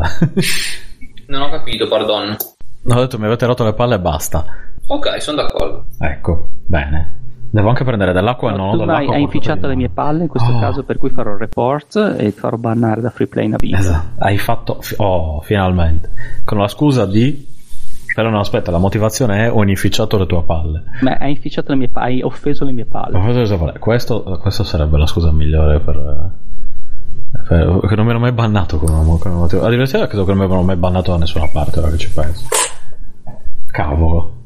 Nessuno mi prende mai sul serio. Posso andare lì a girare a dare il negro a tutti e tutto. Oh, sì, sì, dillo, dillo. Oh. Dillo più volte. No, allora, è vero che a volte si raggiungono, si raggiungono delle soglie eh, di, di, cioè, un po' di delirio. Io, ad esempio, che mi chiamo Nicola e il mio cognome inizia per G, eh, mi ero messo, adesso non mi ricordo in quale cazzo di forum, eh, N G come nickname, e quindi non me lo accettavo che pensavo stessi creando nigga, cioè alle volte c'è, c'è un limite. Vabbè, cioè, la mia ragazza ha il nome e il cognome entrambi che iniziano per S, fa S S, S S. E non so da dove le ha fatto storie, cioè non se ne è neanche accorta. Oddio. No, no, a volte ed è, nata, ed è nata nell'ottantotto, quindi ancora S S ottantotto. No, no. Sarebbe bellissimo se fosse andata nell'ottantotto, dici vabbè dai, ascolta, cioè, almeno diventa di, di estrema destra, così risolvi le cose. È tutto motivazionato. Bene, ma uh, di, di, che deve parlare di cose sono rimasto solo io. Volevo andare a cercare dell'acqua, sì, perché mi sto asciugando. Ah, io posso parlare di due cose. Ah no, tu, ah, no è vero che c'era lo bravo. Parla così vado a prendere dell'acqua. Perché, no, senza entrare molto in profondità, perché non ho molto da approfondire, però uh, qualche, giusto qualche accenno. Oh, di recente abbiamo giocato a Crawl, che è un dungeon crawler mh, moderno, fatto con grafica, quella classica grafica sì, un po' retro, un po' pixelosa, che però si vede che palesemente è stato fatto ora, e ha una peculiarità, ovvero è multiplayer, dove eh, un, un giocatore usa il personaggio e gli altri usano i mostri. Eh, eh, praticamente il personaggio entra in una stanza e ci sono tutti gli altri giocatori che mh, possono prendere possesso di alcuni portali da cui spawnano i mostri e vanno a picchiare il personaggio, oppure addirittura prendono possesso degli oggetti, si lanciano addosso a lui, cose così. Quando qualcuno riesce, ora l'abbiamo giocato solo in due, quindi non so come sia in quattro, comunque, quando diciamo il mostro riesce a uccidere il personaggio, diventa lui il personaggio e si va avanti. È abbastanza mm. carina come meccanica. Poi devo dire, non è stato eccessivamente entusiasmante come gioco, però carino, andrebbe riprovato. Attenzione, Emma, Emma ci dice che Crawl al quaranta per cento. Sto guardando, appunto, è tra ecco. quelli che, come dice dicevo adesso, per, per il capodanno cinese al quaranta per cento di sconto. Ma è solo su P C o anche stop invasione? Comunque, ma boh, io l'ho giocato su Mac, poi su cos'altro allora, ci stiamo? Allora, sotto Mac, P C, Win, Li, Switch, Linux, Xbox, P S quattro, sì, diciamo un po', un po' ovunque. Bene. Poi, allora, abbiamo provato anche Black and White Bushido, che devo dire avevo giocato, credo, in una versione mh, on, uh, via browser o qualcosa del genere, non lo so. Comunque l'ho preso su Steam in super sconto, l'ho provato, ma non, non, non mi ha convinto tantissimo. Allora, l'idea è carina, è tutto bianco o nero, hai due ninja, uno bianco e una ninja samurai, quello che sono, ci sono diverse opzioni, uno interamente bianco, uno interamente nero, hai del, il, parte dello schermo illuminato, parte dello schermo è buio, ovviamente quello illuminato è bianco, quello buio è nero, e insomma tu ti muovi e se sei nella parte del tuo colore sei di fatto invisibile, però quando ti muovi si vedono i passi, se sei nella parte del colore sbagliato sei visibilissimo e devi tentare di ucciderti con l'avversario. Il punto di partenza è molto carino. Mm, diciamo che mi era piaciuto molto di più la prima volta che l'ho giocato, questa volta mi è sembrato un po', non so, non, forse i controlli non erano convincenti, non, ora onestamente non saprei dire esattamente cosa ci fosse che non andava, ma è stato lievemente deludente, ma anche qua non drammaticamente, per cui magari lo riproverò alla prima occasione. Ah, tra e... l'altro, scusa, eh, in linea, giusto proprio con il mio tempismo di prendere i saldi, ho controllato, sono già finiti i saldi di fine anno, per cui sono tutti tornati a prezzo. Beh, ma dai, no, alla, però alla mi grande. Pare che fosse ancora in offerta. No, eh. no, ancora adesso è tornato dieci a undici sterline. Per cui ma no, continuo ora, pure... perché io ho contratto, controllato venti minuti fa, era ancora... Sì, ma è, ma come fa il refresh? Sono io, io, io praticamente ho questo, ho questo superpotere, fa- faccio sparire i saldi, un po' alla Macio Capatonde, vai pure avanti. Ok, poi cos'altro abbiamo giocato? Abbiamo giocato a Kingdom Classic, che è un gioco con grafica retro, ma il gameplay è totalmente moderno. Vale la pena descriverlo perché è abbastanza particolare. Uh, praticamente è un... Um... È un gioco due D visuale dal lato, non si può neanche quasi dire platform perché sei solo su una linea, non sali, non scendi, tu sei un re che eh, lanci monete d'oro a dei poveracci con cui, rilanciandogli monete d'oro, li recluti, compri gli strumenti, i poveracci vanno autonomamente a prendersi uno strumento che può essere un arco per cacciare o un martello per costruire cose, e quando cacciano gli animali cacciati droppano soldi e questa è la tua fonte principale di reddito. Con i soldi recluti altra gente e costruisci cose, costruisci che cosa? Muraglie e ehm, a fattorie che a sua loro volta ti generano soldi. Comunque insomma vai a destra e a sinistra lungo il um, Kingdom Classic, perché originalmente si chiamava solo Kingdom e poi hanno aggiunto il Classic quando hanno fatto tipo un'espansione o qualcosa. Comunque il concetto è ti muovi solo a destra e a sinistra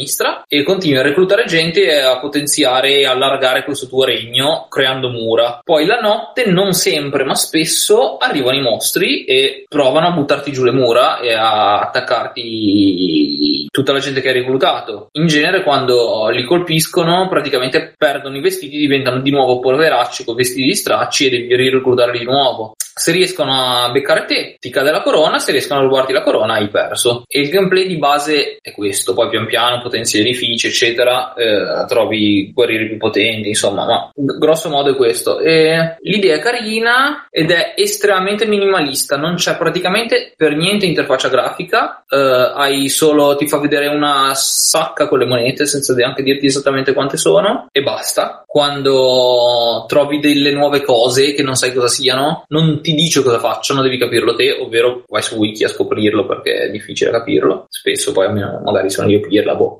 E ha pregi e difetti. L'idea è molto abbastanza originale, il modo di funzionare è abbastanza carino, però insomma eh, ovviamente hai due fronti, destra e sinistra. Quando il regno comincia a farsi abbastanza largo, ma non così largo da avere il teletrasporto, comincia a essere molto molesto il gestire entrambi i fronti quando ti attaccano da entrambi i lati. Ma soprattutto il problema principale è che eh, i tuoi discepoli sono completamente autonomi e indipendenti e fanno loro quello che ritengono sia meglio fare. Quindi se hai diversi strumenti eh, pronti per essere raccolti, loro raccolgono il primo che trovano. Se, che ne so, hai un arciere e hai una torretta, l'arciere sale sulla torretta, non scende più, e che vuol dire che se magari ti servirebbe da un'altra parte dello schermo non ci va autonomamente. Addirittura ogni tanto eh, venivi attaccato sulla sinistra e c'era pieno di arcieri a destra e non, ci and- non andavano a difendere il resto del villaggio. Ah, adesso mi, ok, adesso mi sto ricordando che ne avevi parlato, che avevi detto che, ero, che erano stupidi. Eh sì, erano, c'era della stupidità. Cioè, ne avevo già parlato altre volte, è possibile? No, no, no, ne avevo parlato a me. Ah, ok, sì, e aveva niente, sto, a sto problema proprio, che sono... Onestamente do, dopo un po' è frustrante, perché cioè se perdo un gioco di strategia perché ho sbagliato la mia strategia, va bene. Se perdo un gioco di strategia perché eh, gli omini si muovono in modo autonomo e sbagliano, eh, e non ci posso far nulla... Eh, magari insomma passa un po' la voglia. Sì, è più rotto il gioco, ecco. Più che altro, scusa, eh, sì. Vederlo così ehm, appunto, essendo un side scrolling puro in due D e appunto avendo questa sorta di open world, struttura open world, non si rischia un po' l'effetto scoglionamento alla Simon's Quest? No, beh, in realtà sono, non, non saprei neanche come paragonarli, sono così diversi che non... No, nel senso che devi magari appunto fare avanti e indietro. Cioè, no, ma allora è proprio diversissimo, perché Simon's ah, Quest okay. È un mondo molto ampio dove vai avanti e indietro ma coi tuoi tempi. Questo è un mondo molto piccolo dove però devi correre dall'altra parte, tra l'altro ecco non c'è interfaccia, niente, e tu non sai neanche se ti stanno attaccando, devi in continuazione correre a destra e a sinistra anche solo che per sapere se ti stanno attaccando, e è veramente molesta come cosa, ma tanto tanto molesta. Perfetto. Tra l'altro scusa, ti informo che è uscito un altro che non so se sia seguito o meno, che si chiama Newlands, che esatto, presumo sia seguito perché costa seguito, molto di più, quando hanno rinominato l'originale in classe. Esatto, ah, e questo, qua, la, questo è disponibile anche sotto Android, ho visto, però appunto tipo quasi nove sterline, sinceramente non, non, non è una cosa che mi attende. Allora mettiamola così, nove sterline. Questo Classic è uno dei giochi che se scopri di averlo perché ti è uscito da un bundle, giocalo sicuramente, anche solo che per provarlo, perché è molto originale. Andarlo a comprare apposta al, mo- al momento, cioè se non migliorano un minimo non lo consiglierei. Poi posso guarda accennare ancora altre due o tre cose. Ora purtroppo non mi ricordo di cosa ho già parlato, di, co- ah, di questo sicuramente no, è Ram- Rampage Knights, a cui scopro di aver giocato guardando la lista di ultimi giochi su Steam, che se non, non vorrei averlo confuso con qualcos'altro, ma sì, mi pare che fosse una specie di dungeon crawler di nuovo, eh, a dungeon fissi, non random, dove eh, diciamo alla Golden Axe, però ok, il concetto è stile tipo, diciamo Dungeon Glory, ma la Golden... è una specie di sì, non c'entra una sega con Dungeon Glory, è, è in realtà una via di mezzo è tutto molto chiaro. Allora. allora è una specie di Golden Axe però difficile, sì. Sì. Dove se muori rinizi da capo, ma delle cose che avevi sbloccato ti rimangono, e in realtà è veramente tanto tanto difficile al, al livello che noi ce lo siamo messo mi pare in modalità facile, dove invece di iniziare da capo iniziare all'inizio livello, però la modalità facile era troppo facile. Allora è stato bello, l'abbiamo giocato tutto in modalità facile, però non l'abbiamo iniziato in modalità difficile, e um, anche questo devo dire consiglio decisamente di provarlo, specie in multiplayer locale, non credo ci sia online, non lo so. Se ce l'avete già, per cavoli vostri, eh, è da comprare se vi piace molto il genere e non costa molto. nove sterline adesso vedo tipo. Okay. No, sai cos'è? L'unica cosa che non riesco a capire, mi problema un po' il, il piglio artistico grafico, cioè non riesco a capire se sia una sorta di Eh no, guarda, il piglio artistico onestamente mi non, un po la fl- no, non, non mi piace, è, è troppo da gioco un, flash, un, però un, non è male, poi giocandolo sì, esatto, non è così brutto come sembra guardandolo, però non è il top. E okay. Invece, no, più che altro che uh... mi sembra molto caricatura- caricaturizzato, ecco, cioè molto caricaturizzato. Sì. Cosa del genere. Esatto. No, invece la cosa, il top, che ora non so se ne ho già parlato nella scorsa puntata perché è passato così tanto tempo, e guardando l'ultima volta che l'ho giocato, l'ho giocato dopo la fine della puntata, però magari avevo già iniziato a giocarlo. Comunque è Guacamelee. Guacamelee. Ah, sì. Molto carino quello. È splendido. È un Metroidvania a tema Luciadores, è ignorantissimo, bellissimo, cioè è, il, è un, esatto, è un Metroidvania dove i combattimenti però sono picchia picchia, appunto, quasi simili alla Golden Axe, però con molti generi di Beh, combo. Più, sì, forse ricorda più qualche Pla- sì, fa- non platform hack and slash, ecco, sì. Tipo anche un Final Fight, dei, dei, dei esatto, una sorta di quel mm. No, abbiamo sì, parlato quasi... insieme, non si è capito niente. No, no, si è capito tutto. Eh, Davide, che salutiamo, dice che non mi ricordo perché gli stava sul cazzo, però purtroppo non parla, quindi però lo saluto. No, comunque dicevo, sì, il combattimento potrebbe essere quasi affine a, de- a quello di Daybreed Pixels, però è più caotico. Uh, è bello perché mischia cose di tantissimi generi, cioè è, uh, gli stage alla Metroidvania, alcuni pezzi di stage complicati da fare, uh, proprio la platform difficile difficile, ci sono delle challenge di nuovo che devi anche capire come riuscire a farle. È proprio un gioco molto vario e molto bello. All'inizio stenta un po' ingranare perché sembra troppo facile il combattimento, però dopo un po' che... riuscire a sbloccare tutto è... è veramente impegnativo, e in generale diventa comunque molto divertente. Io mi ricordo per esempio personalmente che all'inizio sembrava molto facile perché vai a destra a sinistra, fai quest, cianci con la gente, parli, sempre cazzate. Poi è arrivato il primo boss, mi, mi sono preso tante di quelle pestate che sì, eh, cioè arrivi. Ora non mi ricordo boss esattamente dici, ecco, boss quattro... precisi, però mi ricordo che dopo un po' comincia a diventare, cioè, io l'ho finito su PlayStation Vita, se non erro. Sì, su PlayStation Vita. Però l'ho finito senza, cioè, finito punto, non, non ci ho passato, non sono rimasto lì a fare allora, tutte sì, le, diciamo, le noi cose. Noi mezzo e mezzo, noi l'abbiamo finito e poi abbiamo cominciato a sbloccare cose, e ho sbloccato tutte quelle che riuscivo a sbloccare senza uscirci completamente pazzo, perché ce n'è alcune che è veramente da ore e ore e ore. Ok, sì, capisco. E boom, poi non mi ricordo di nuovo se l'altra volta ho già parlato di Mark of the Ninja, che è altro platform decisamente bello, stealth platform questo, e single player, però eh, che, che ne vale proprio, cioè... Ma no, non ne parlo onestamente perché sono stanco, ne ho già parlato di diciotto in fila, e aggiungere questo parlandone mh, senza, diciamo, troppa attenzione non è granché, ma se qualcuno ha qualcosa da aggiungere, bene, se no magari ne parlo la prossima volta, o ne ho già parlato la volta scorsa, chi lo sa. Non lo so, John, non me lo ricordo più neanche io. Ah, ecco, allora possiamo fare il gran contest. Se qualcuno si accorge di qualcuno che ha parlato più volte in più puntate dello stesso gioco, ce lo farà notare, non vincerà un bel cazzo, però saremo molto felici. No, no, vincerà un bel cazzo, al contrario. Okay.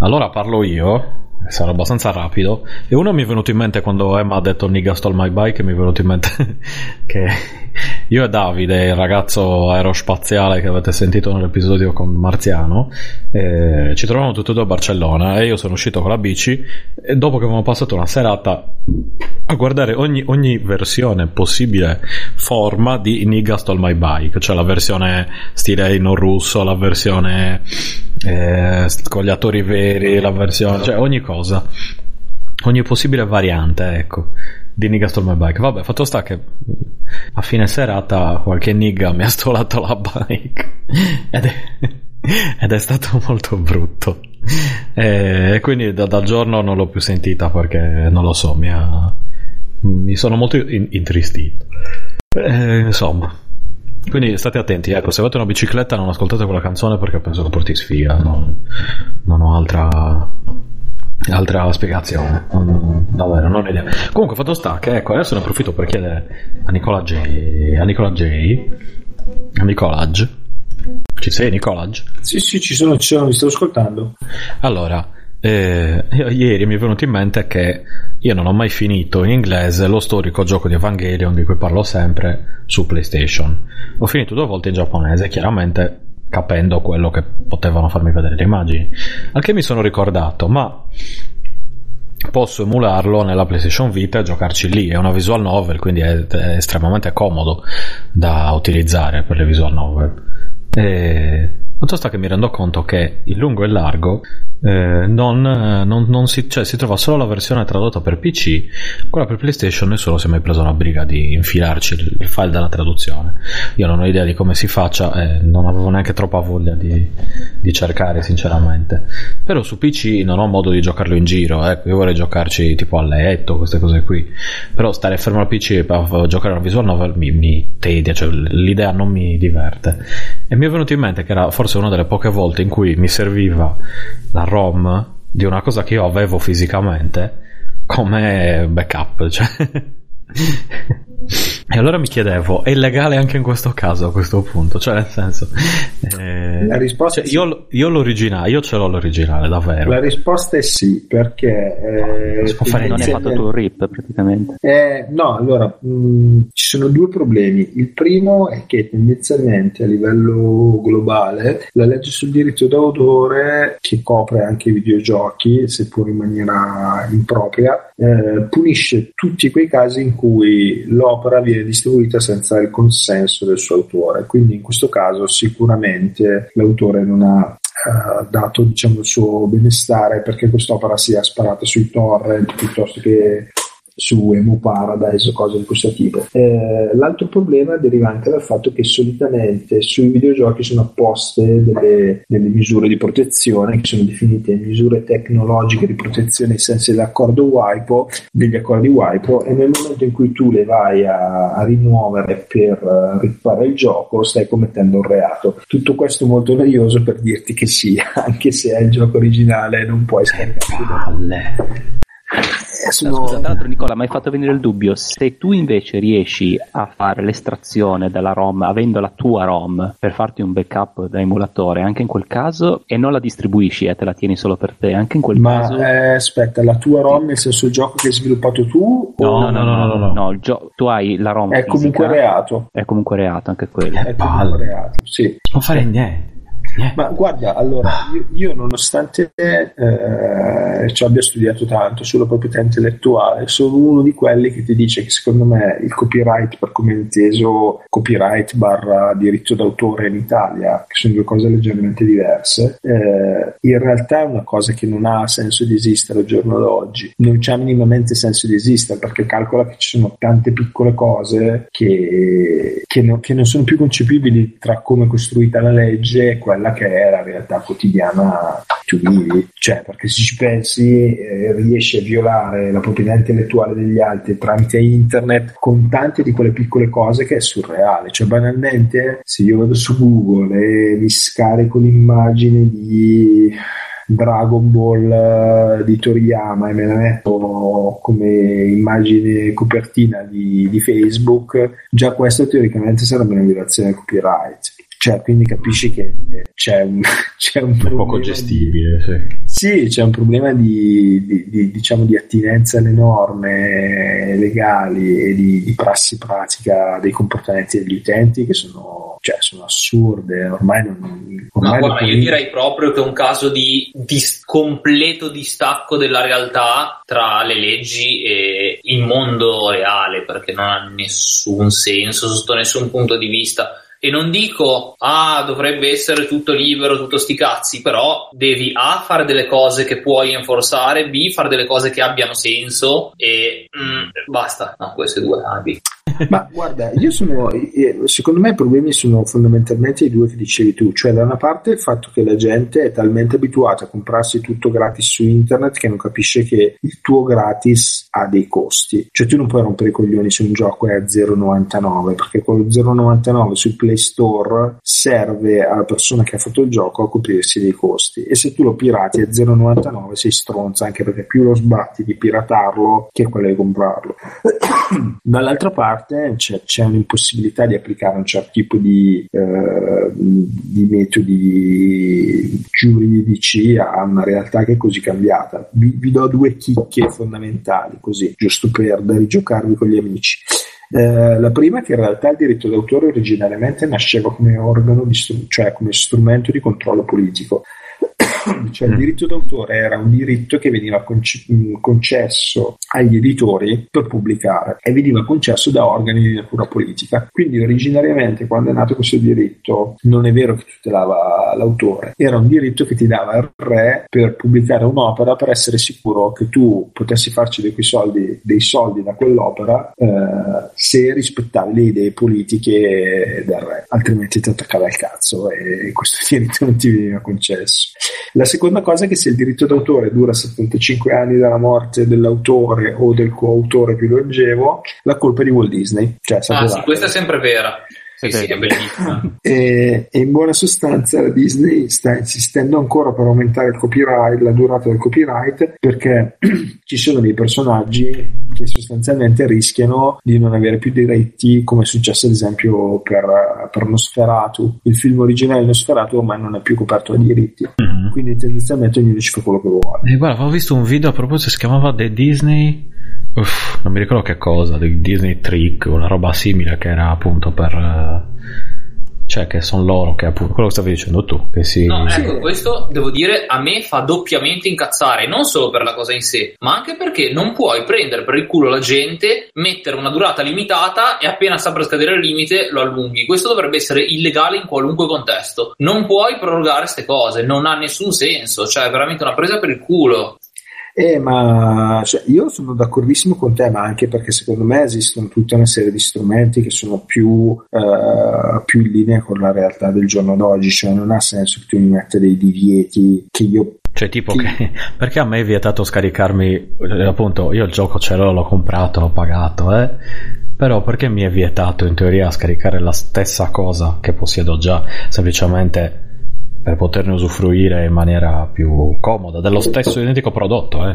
Cioè non è che sto parlando di un'altra cosa, a me serve perché eh, non ce l'ho qui, metti, non ho la possibilità di farci niente, è, è quello che c'è, è in giapponese, anzi quindi, ti dirò di più, perché oh, ci fosse in inglese si permettono di venderti lo stesso prodotto su più piattaforme facendotelo pagare ogni volta a eh, prezzo pieno, eh, quello... questo è indecente, quello è un altro paio di maniche, però no, ma sai, io, io ci vedo un po' dei limiti, cioè nel senso che se un, se un I P è un I P eh, attuale, diciamo, che è ancora in grado di produrre delle, delle revenue per l'autore, io posso anche capirlo, ok? Però mi fa molto ridere pensare che eh, il Dylan Dog della Simulmondo sia ancora coperto da copyright e quindi io tendenzialmente non posso giocarci a questa cosa perché gli, gli emulatori sono completamente illegali. Quando la tecnologia è quella che di più soffre di impossibilità di renderti la fruizione di una cosa che tu hai comprato in un passaggio da una generazione all'altra, cioè tendenzialmente mh, supponi chi magari abbia chili e chili di titoli originali per quattro otto sei, quella roba lì con passaggio della generazione tu non la puoi più utilizzare, cioè sei, sei fottuto perché non, non è neanche una roba mh, che è riconducibile, non lo so, a un supporto tipo come possono essere di giradischi, cioè lì fondamentalmente non è più una macchina che è in grado di far girare quel codice, quindi volente o volente tutta quella roba che tu hai non hai più eh, il diritto di usufruirne nel momento in cui scompaiono i suoi supporti. A me è più quello che lascia perplesso, cioè perché ti dico un gioco nuovo, se io faccio una remastered secondo me ha anche senso che tu non te la, non te la giri come vuoi. Ah, perché tu dici prendi i, i floppy che magari hai, magari hai ancora un lettore di floppy, te lo copi su hard disk, non va bene neanche quello? Eh no, per, no non non sto dicendo quello, sto dicendo che però è morta la tecnologia con cui tu la fai girare. Ah, ok, sì, non hai più il lettore floppy per leggerlo, te lo devi scaricare, ma non puoi scaricarlo perché le leggi sono stupide, ok? Eh, è quello il punto che è fondamentale, che cioè a quel punto lì io ho un qualcosa per cui ho pagato l'autore, ho un qualcosa su cui l'autore non è più in grado di, di produrre,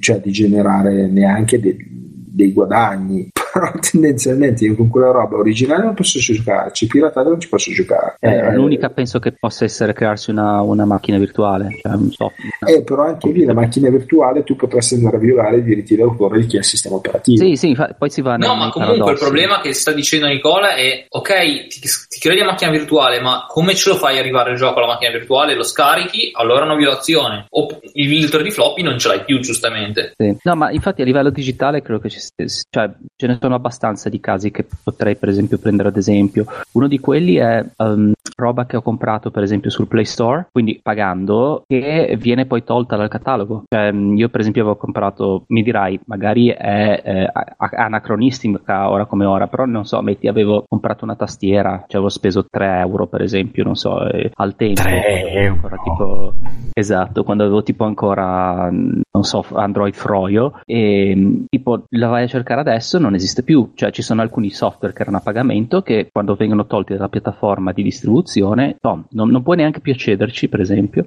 Altre cose per esempio che trovo assurde sono i token di attivazione limitati, per esempio eh, ci sono, tu compri un album di musica su Play Store eh, di, di Google e puoi scaricarti gli M P tre, cioè allora a livello di streaming puoi ascoltartelo con la loro applicazione quante volte vuoi, ma puoi scaricarti i file un numero limitato di volte, che è assurdo, perché tu come fai a, moralmente a sapere quanto io ne abbia bisogno per esempio in tali limitazioni, oppure anche attivazioni di software che mi serve magari non so per, um, per produzione audio, eh, per cui modellazione di amplificatori, cose del genere tipo Amplitude, e mi dice che un software free lo posso, ho soltanto tipo nove attivazioni, se io magari compro dieci computer, scusami, cioè cose del genere, capisci? Ma allora eh, lì magari dipende anche da com'è il contratto e tutto, perché per esempio se te li fanno scaricare, ora per quanto sia scomodo, se la quantità di volte che lo puoi scaricare appunto è tipo nove, che è ragionevole, tra le nove volte almeno una volta te le sarai salvati da qualche parte, te, te li hanno no, fatti no, scaricare loro, quindi è legale, l'attivazione, te li sei salvati no, e te li tieni, l'attivazione del, del, del software, non la sca- cioè... no, io per esempio parlavo appunto delle canzoni su de, del Play Store, l'attivazione è un po' più meno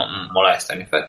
Eh, ma neanche le canzoni del Play, neanche le canzoni del Play Store tecnicamente ce le puoi tenere, eh? Attenzione, perché beh, se ce le lasciano tutti... scaricare loro. No, aspetta, eh, tu, io non, non sto parlando di, di della sottoscrizione dei, di Play Music All Access tipo Spotify, io sto parlando di quando tu ti compri un album, che sia sotto iTunes Music, che sia sotto Play Store, tu ti compri l'album una tantum, non ti stai comprando il servizio. Sì, infatti se loro ti permettono di scaricarle, te le scarichi. Sì, infatti, no, e... io stavo, stavo rispondendo a Nicola che mh, non, non so esattamente cosa avesse inteso. No, intendo il fatto che poi comunque anche lì il fatto che tu te le scarichi è eh, sotteso al fatto che il tuo account sia ancora valido, che il, o che l'abbonamento sia ancora attivo. Quindi no, perché no, lui no, appunto io, sta aspetta, dicendo no, che no, proprio so. Ha comprato la canzone, non una, io, un abbonamento. Eh, sto parlando so, di acquisto però... del, dell'album, non sto parlando eh, del no, servizio. Ma è quello il punto. Allora se, tu ti, allora, se tu l'album te lo compri fisico, ti posso dire che anche legalmente hai un certo tipo di ragione. Se tu, eh, non ti parlo del, dello streaming, però ti parlo proprio dell'acquisizione fisica del, diciamo, dei file, quella roba lì legalmente tu hai il diritto di farla finché l'abbonamento è ancora valido. Questo vuol dire, che sembra una scemenza ma in realtà non lo è, che se tu hai delle canzoni su, non lo so, eh, iTunes adesso e le vorrai riscoltare tra dieci anni, non è così scontato né che tu lo possa fare da un punto di vista papale, né che tu lo possa fare legalmente, perché in realtà tu non hai acquistato l'album, tu hai acquistato il diritto di riprodurre l'album, cioè è una roba diversa, quindi tu dei file non, asco- sì, non hai acqu- non, io non... ho acquistato l'album in formato M P tre invece di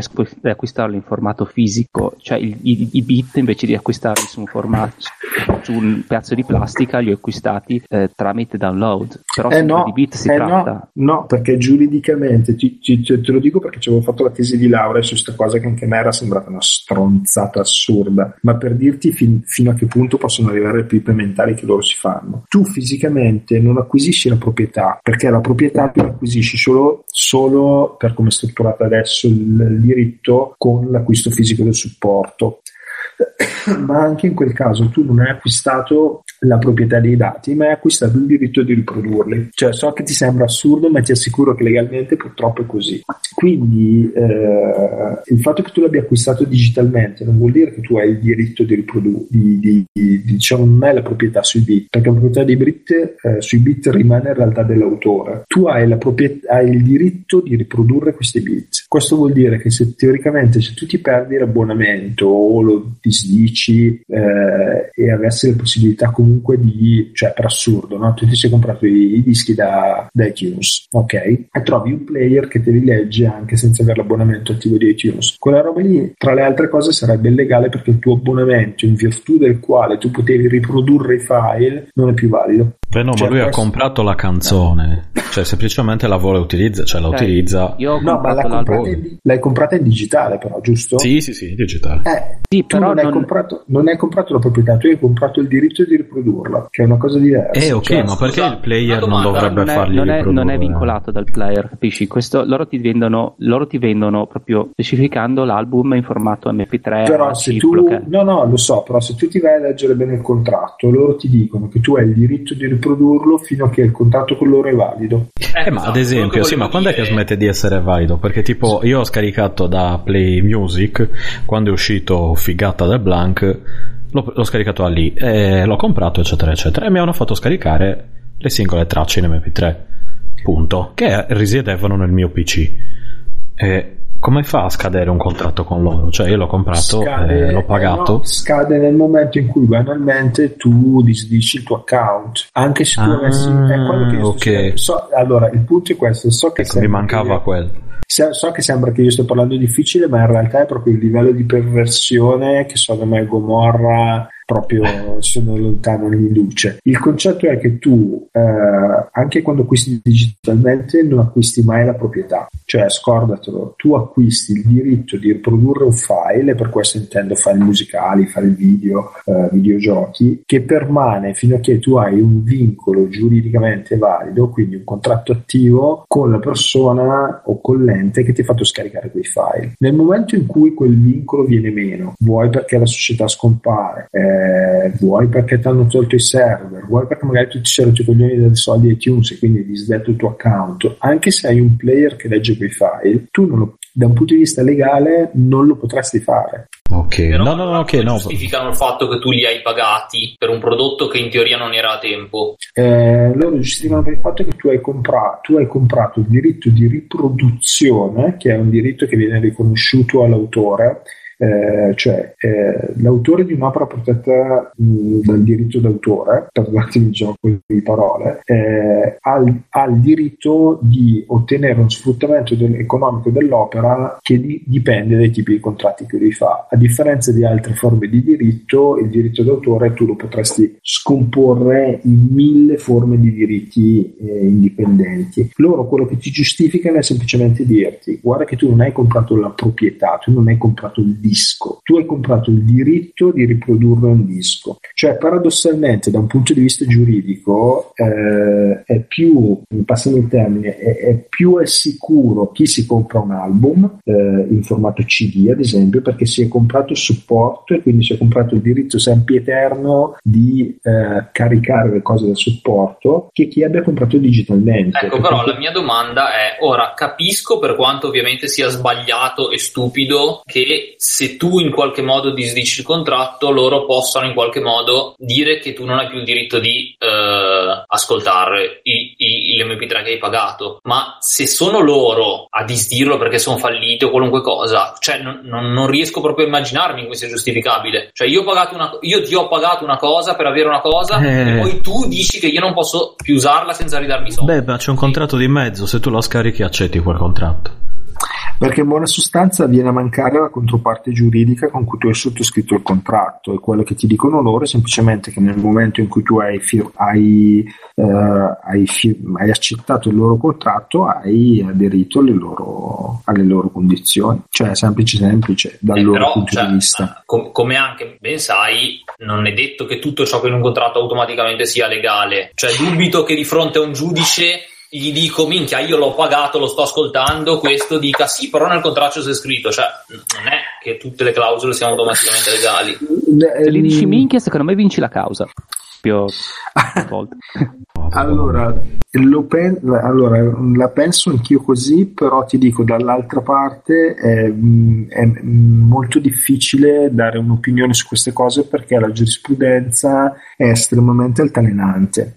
è estremamente altalenante perché a livello globale, quindi per una volta non è solo colpa nostra, ehm, diciamo, diciamo che si sta dicendo tutto il contrario di tutto, perché i giudici non capiscono fondamentalmente che, che cosa si stanno trovando davanti. Eh, per darti un'idea banale banale, eh, alle volte ci sono delle differenze, proprio per spiegarti il meccanismo, eh, non è inerente al tuo, a quello che tu hai detto, sì, però sì. Per spiegarti il, me- il meccanismo quante volte può essere assurdo, eh, ci sono state delle sentenze che hanno detto che lo streaming è meno illegale del download. Perché? Perché se tu una roba te la guardi in streaming sei meno propenso a riacquisire, a riguardare, neanche riacquisire, ma a riguardare quel, quel contenuto che eh, è protetto dal tutore che tu hai piratato. Però no, la cosa bellissima è che così, magari detta così, potrebbe quasi avere in parte senso, però se poi noti che magari lo scarichi e non l'hai neanche visto una volta, ed è comunque più grave che effettivamente vederlo. No, ma più che altro è che se tu ci pensi da un punto di vista meramente tecnico, sia nel caso di, del download sia nel caso dello streaming, quello che tu hai comunque è un passaggio di dati da una fonte all'altra. È non vero, è che... però col download te lo tieni, con lo streaming no, quindi cioè, capisco che ci sia una differenza. Cioè... Sì, però anche lì non è così scontato che tu non te lo possa tenere, perché alla fine se io vado a vedere, quello che ti dico è solo che tu nel caso ah, del, sì, ban- sì. del download te lo salvi in una posizione da cui ci puoi riaccedere, nel caso dello streaming se tu puoi fare non lo sposti,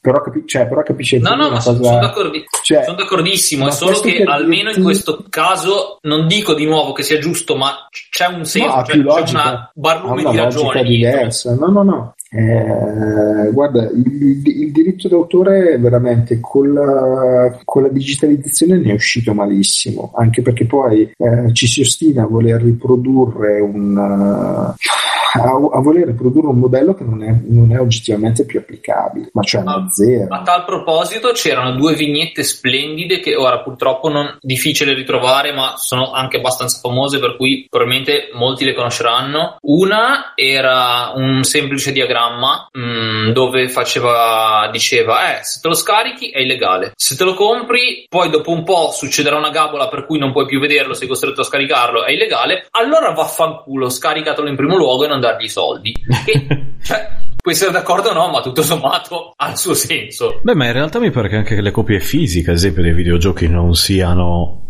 tue, tra virgolette, adesso chiaramente detto così non è spiegato no, bene però anche, no, anche lì tu in realtà hai comprato sub... tu non hai comprato i dati ma hai comprato il supporto, perché i dati restano dell'autore e quello che tu hai comprato mm-hmm. è semplicemente il diritto di riprodurre i dati sul supporto. Ma questo per dire quanto si sia arrivati a un livello di, di, di perversione a tratti che è, è imbarazzante, cioè non si sa più cosa cazzo inventarsi, ma che cioè i, i giudici non, c- non hanno veramente idea di quello con cui si stanno approcciando da un punto di vista tecnico. E poi ogni tanto ti, ti leggi delle sentenze, ti vedi delle cose soprattutto in ambito digitale che sono, sono paradossali, però no, non è colpa dei giudici, cioè è colpa del fatto che manca una formazione di base su queste cose, tipo quelli per me è colpa che... di PewDiePie eh. Manca secondo me secondo me è colpa di PewDiePie no, no. Comunque non si dice più di siamo, è l'altra vignetta invece che purtroppo è ancora più difficile da trovare di questa perché leggermente meno famosa. Era appunto era una tavola diciamo una tavola dove nelle appunto nelle varie vignette facevano vedere nel corso della storia tutte le innovazioni tecnologiche che arrivavano e i, i publisher, gli editor che si lamentavano dicendo oddio questa innovazione distruggerà completamente l'industria, siamo tutti finiti, bagniamola, bagniamola, e poi non succedeva assolutamente niente, andava tutto avanti tranquillamente. E fa capire che anche adesso è la stessa cosa.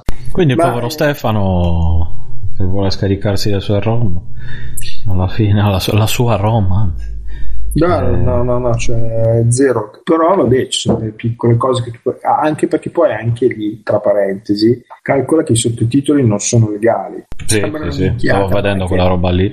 Ma anche eh. quella roba lì, cioè siccome l'autore dei dialoghi che ha scritto questi dialoghi protetti dal diritto d'autore non ti ha autorizzato a farci delle traduzioni, teoricamente anche quelle traduzioni sono illegali. Ehm, cioè si è arrivati veramente alle volte a dei limiti di, di di, di tecnicismo non inerente alla realtà, di, di regole interpretate come, come quando i libri venivano ancora stampati con la, con la stampa rotatrice a caratteri, cioè che sono veramente ass, ass, che sono assurde, cioè ma eh, boh, vi faccio un altro esempio per dirvi quanto la, le robe sono veramente delle cazzate alle volte.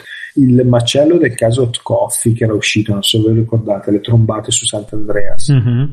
in G T A, eh, sì. non era derivato tanto dal fatto che era una mod, ma pare che il casino vero sia derivato dal fatto che quei contenuti erano già presenti nel gioco ma poi erano stati bloccati, quindi non era in realtà una mod vera e propria che tu andavi a attivare, ma era semplicemente un crack che tu facevi e accedeva ad alcune parti di, eh, dei dati che erano già resi disponibili nel momento in cui il gioco, il gioco circolava, eh, quindi il macello lì era che qualcuno si era messo sostanzialmente a craccare il gioco e quindi sbloccarlo e quindi a rendere dei, dei contenuti teoricamente limitati e accessibili solo ai maggiorenni a chiunque. Allo stesso modo, quindi allo stesso modo hanno trattato sta cosa come si trattano le, le, le mod pezzotte di Skyrim, che anche quelle teoricamente sarebbero illegali, cioè quindi non, eh, c'è, c'è, questo, c'è questo calderone gigantesco in cui si sbattono dentro le cose e non sanno neanche loro che cazzo stanno dicendo a un certo punto.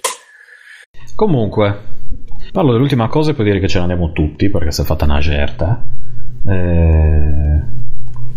Eh, l'ultimo gioco è finalmente un gioco che, molto retro gaming, ma, ma molto, ed è N E S Remix per eh, tre D S o Famicom Remix per tre D S se, se siete in Giappone per ovvi motivi. Il gioco in sé è molto interessante perché comprende sessanta e eh, sessanta magari sedici giochi eh, vecchi per N E S eh, remixati appunto su duecentoquattro sfide diverse. Queste sfide poi vanno dal eh, finisci primo il Il, il circuito di Excite Bike a um, cose semplicissime tipo entra in una porta, cioè davvero qualunque cosa. E la cosa divertente è che dà la possibilità in primis di rigiocare i vecchi giochi, c'erano alcuni tipo Donkey Kong Junior, io non ci giocavo da davvero penso da, da inizio anni novanta. Eh, anche perché certe ROM, almeno quelle, quelle, quei giochi a cui io ho giocato davvero tanto ai tempi del Nintendo, non ho sinceramente voglia di rigiocarli puri. Scusa, eh, N E S Remix?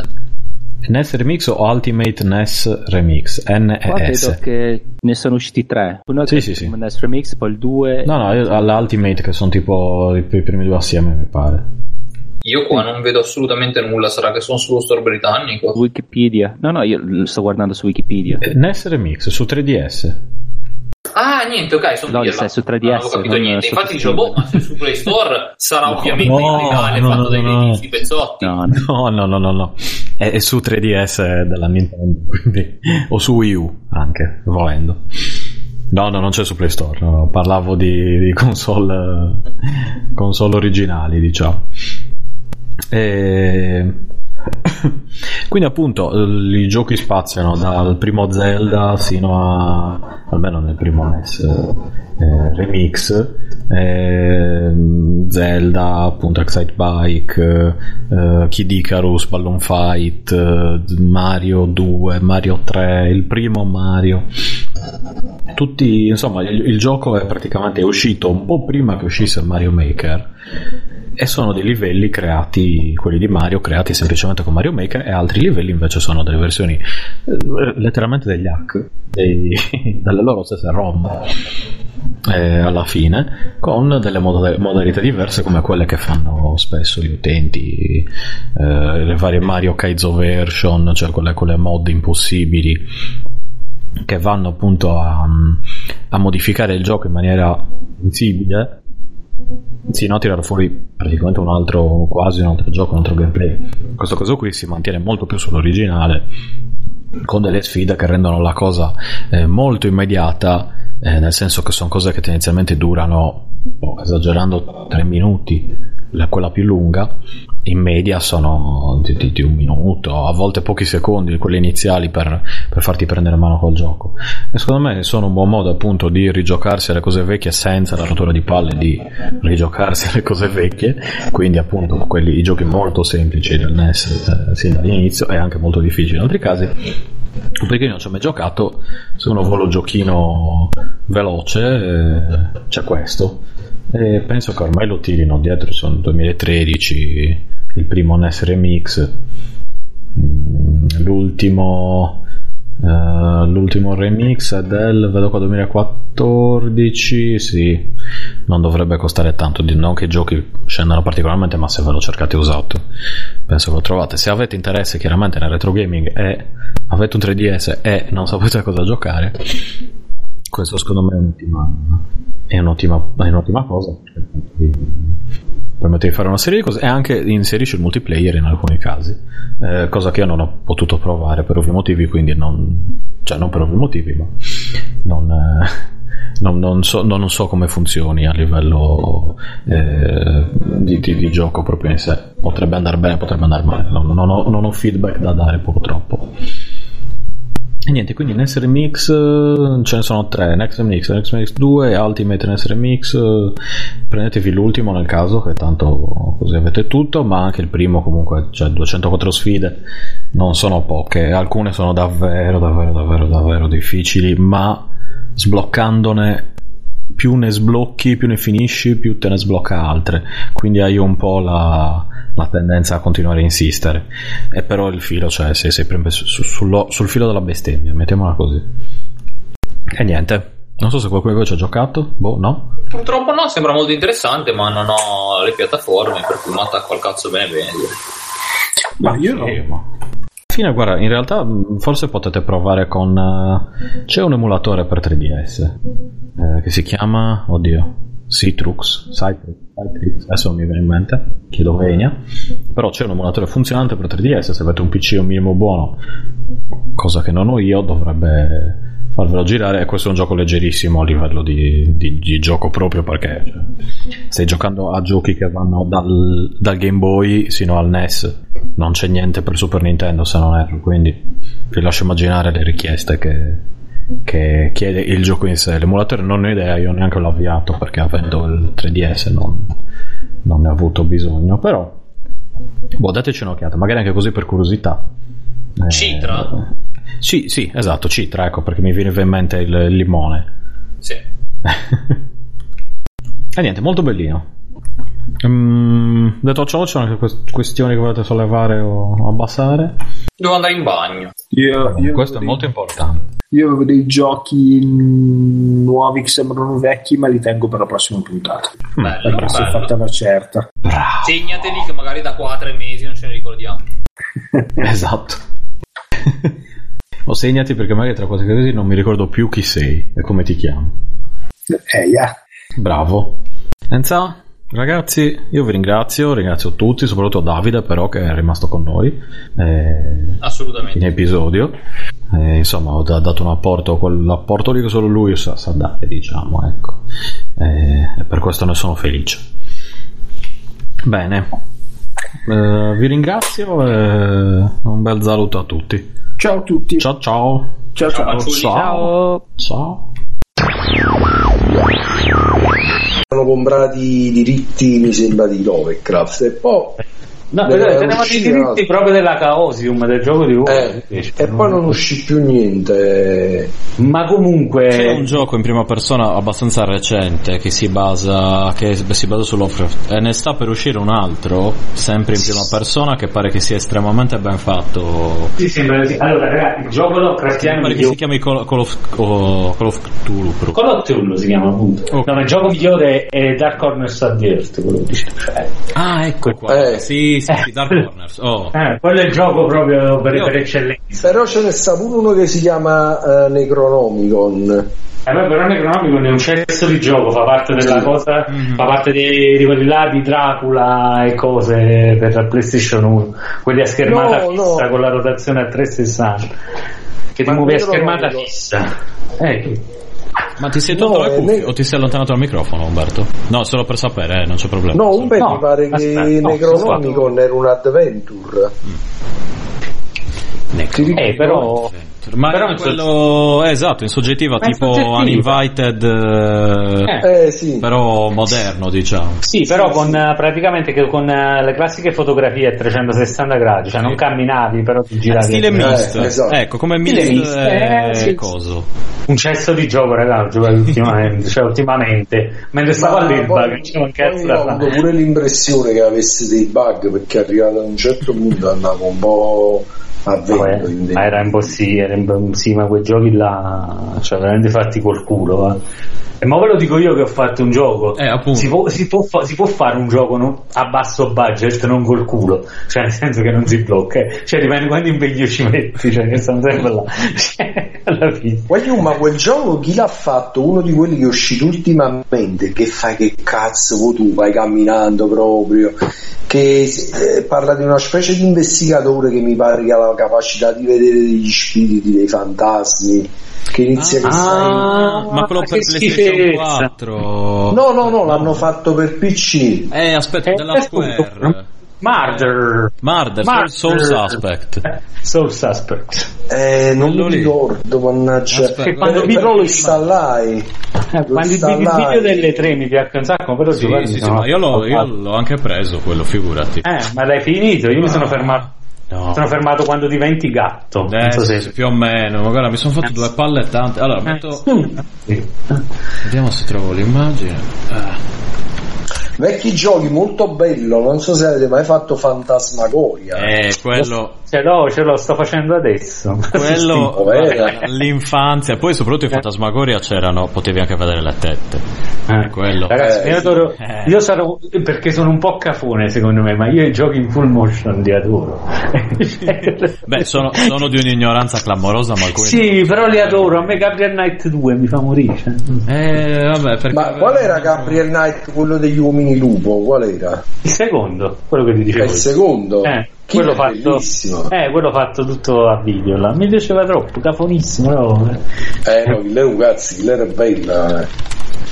Mi feci astemare Gesù Cristo perché pure quello teneva dei punti che non riusciva a andare avanti. Però più il primo, eh, più il primo Gabriel Knight era allucinante, cioè c'è le cose da scrivere sui muri che non ho capito. Ho visto la soluzione, ma ancora non ho capito dove cazzo ti l'aveva, come ti ricavi la soluzione. Guagliù, comunque vedete che chi là di Indiana Jones è l'ultima crociata, pure sputavi le... il sangue, eh, per farlo. Ma io sono convinto di una cosa, quelli ci arrivano le hotline, quelli blocchi te li mettevano apposta perché dovevi chiamare, che lì si guadagnavano i soldi. Ma allora il Fate of Atlantis era quasi gestibile anche. Fate of Atlantis è no, Fate of Atlantis era... era uno dei uh, Last Crusade era... sì sì sì sì però Last Crusade non c'aveva blocchi, eh, ragazzi, cioè semplicemente potevano cambiare le più facile o più difficile a seconda eh. di, co- di che facevi o non facevi. Fate of Atlantis era... per me è un capolavoro, perché cioè Fate of Atlantis è il, mi- è il migliore il in mancato di Indiana Jones, tra l'altro, che dovevano farci il film anche dei Dig, sì. Ad esempio, un'altra foto colossale. Dig, me lo The ricordo. Dig è quello eh. nello, ambientato nello spazio. Sì, sì, che sì. Anche quello lì doveva poi... essere un film di Spielberg, infatti c'era la sceneggiatura e poi non hanno più fatto niente. C'era pure uno sfizioso che eh, ci stavano, che tu andavi, Maniac Mansion. Sì, non so quello, se... allora... C'era il primo, io, allora il mio primo punto e click è stato il seguito, Maniac Mansion è il seguito, Day of Vabbè, the Day of Tentacle. Eh, Day of the Tentacle. Quello, sì. io, cioè, quello io quello lo rigioco ogni anno più o meno, infatti ce l'ho sì. anche, cioè ce l'ho in ogni versione credo esistente, immagino. È spizioso. Ma quindi c'è pure il Big Box. Quello no no l'ho preso l'ho preso tipo tutte le versioni digital e poi l'hanno regalato ah Plus. No eh, Big Box, trova... ci sto pensando è che guarda no, sto in un periodo dove dire che sto calcolando quei soldi e usare un no no no era quindi... per sapere magari magari ce l'avevi da no da no no, no c'ho... volevo prendermi la versione quella enhanced e... io sì sì sì Eh, sì, io odio tutti. Io c'avevo tutti i big box della Lucas mm. e adesso li vedo venduti a duecentocinquanta eh. duecentonovantanove euro eh. Perché ho venduto tutto, cazzo.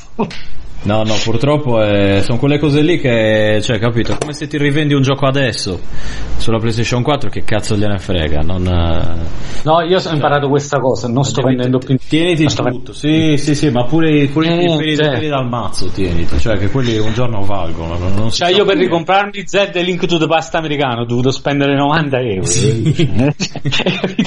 L'ho speso più di quanto l'ho pagato nuovo quando è uscito. Porco dio. Questa roba io non l'ho mai visto originale, cioè arrivava solo in forma pirata. Eh, non lo so come, originale, ma, ma come lo... funzionava in Sardegna, perché da noi praticamente eh... la pirateria era all'ordine, c'era cioè la normalità. Da noi è uguale, cioè semplicemente fino, avevi fino quelli, quelli originali nei negozi. Fino all'uscita della PlayStation uno, diciamo. Bah, io no, PlayStation uno inclusa ah, la, la pirateria. No, no, allora da noi c'erano i negozi con tutti i giochi belli, bellissimi, la torre dei negozi. No, nei negozi vendevano i giochi pirati. No, no, no, no, ma poi tu, tu avevi il negoziante che ti vendeva quello originale e quello pirata anche. Eh, te lo e copiava lì per sì, lo sì, copiava sì, lì sì. per via, capito? Cioè, che vuoi questo? Metteva X o copy e te lo copiava. Eh, esatto, che chiaramente oh, ragazzino. Cioè. E avete, avete mai visto una cosa? eh, voi lo conoscete Rassmayer? Sì, quello, quello di Faster Pussycat Kill Kill. Cioè. E, e che poi fece Vixen, Super sì, Vixen. Sì, sì. L'avete mai fatto il videogioco? Quello no. Non l'ho mai giocato perché mi ha, mi ha sempre intimorito. Quella, quello fece il gioco che ci stava questo qua che era una specie di Flash Gordon che andavi nel pianeta delle Super Vixen. Bellissimo. Ed era uno dei, dei primi adventure sporchi che uscirono. Ma era visuale? Sì, sì, ah, ah. Ne uscirono due sporchi che c'erano, questo delle Super Vixen e eh. poi praticamente c'era eh, eh, un gioco che si chiama Click, che era di Mino Manara. Ah, che sare- sarebbe il fumetto, il gioco di Mino Manara, non so se l'hai mai letto, fece il videogioco ah. che si chiamava De- le, le De Click. E praticamente è stato secondo me uno dei primo adventure sporco mai fatto. Ma c'era no, anche, non c'era anche la Gulliveriana di Manara? Beh, ma tu l'hai vista la recensione, tu hai mai visto chi l'oliva, come si chiama, Favigeli? No, eh, sì, no non, sai, eh. non so chi cazzo sia, lo Dai, quello sai. bambino youtuber eh, eh, no so che è uno che c'era, però non ho mai visto perché io non guardo su YouTube, non eh, guardo che io praticamente sa che feci vedi a questo qua Favigeli Coppa YouTube feci Favezzo J feci Favezzo J e feci la recensione di un, video, di un videogioco come li fa lui, no? Sai, mentre giochi. No, ma tu sta, ma tu sta sto video, no? Cioè, eh, no, quello, quello col, col video porno, col video esatto. gioco porno. Sì, l'ho visto. Esatto. Dove sta? Che si chiama Bumba Caliente. Sì. Che me lo, lo scaricai da sopra un, video, un sito di torrent russi che tenevano solo giochi a così, capito? Che erano tutti giochi interattivi sporchi, solo che poi mi censurarono il canale subito. Lo eh, l'ho visto su Telepeggiore. Eh, cioè quello e poi, poi la fine la fine su, dove, su Pornhub o su eh, se l'ha messo su un su, tipo su YouPorn su uno di singolo l'ha caricato la eh. Infatti, si a scrivere su YouPorn eh, infatti si vede là e scrivi a Cussi o Cuba Caliente perciò il drago marziale c'è il vostro Favezzo J Uno, eh, oggi no, dobbiamo creare, però si potrebbe creare eh, una serie. Sì, cioè, a me piaceva un casino, era bellissima quella roba lì. Okay. Si potrebbe creare una serie, se vuoi ti do una mano con montaggio, questi fatti qua. Si potesse fare una serie.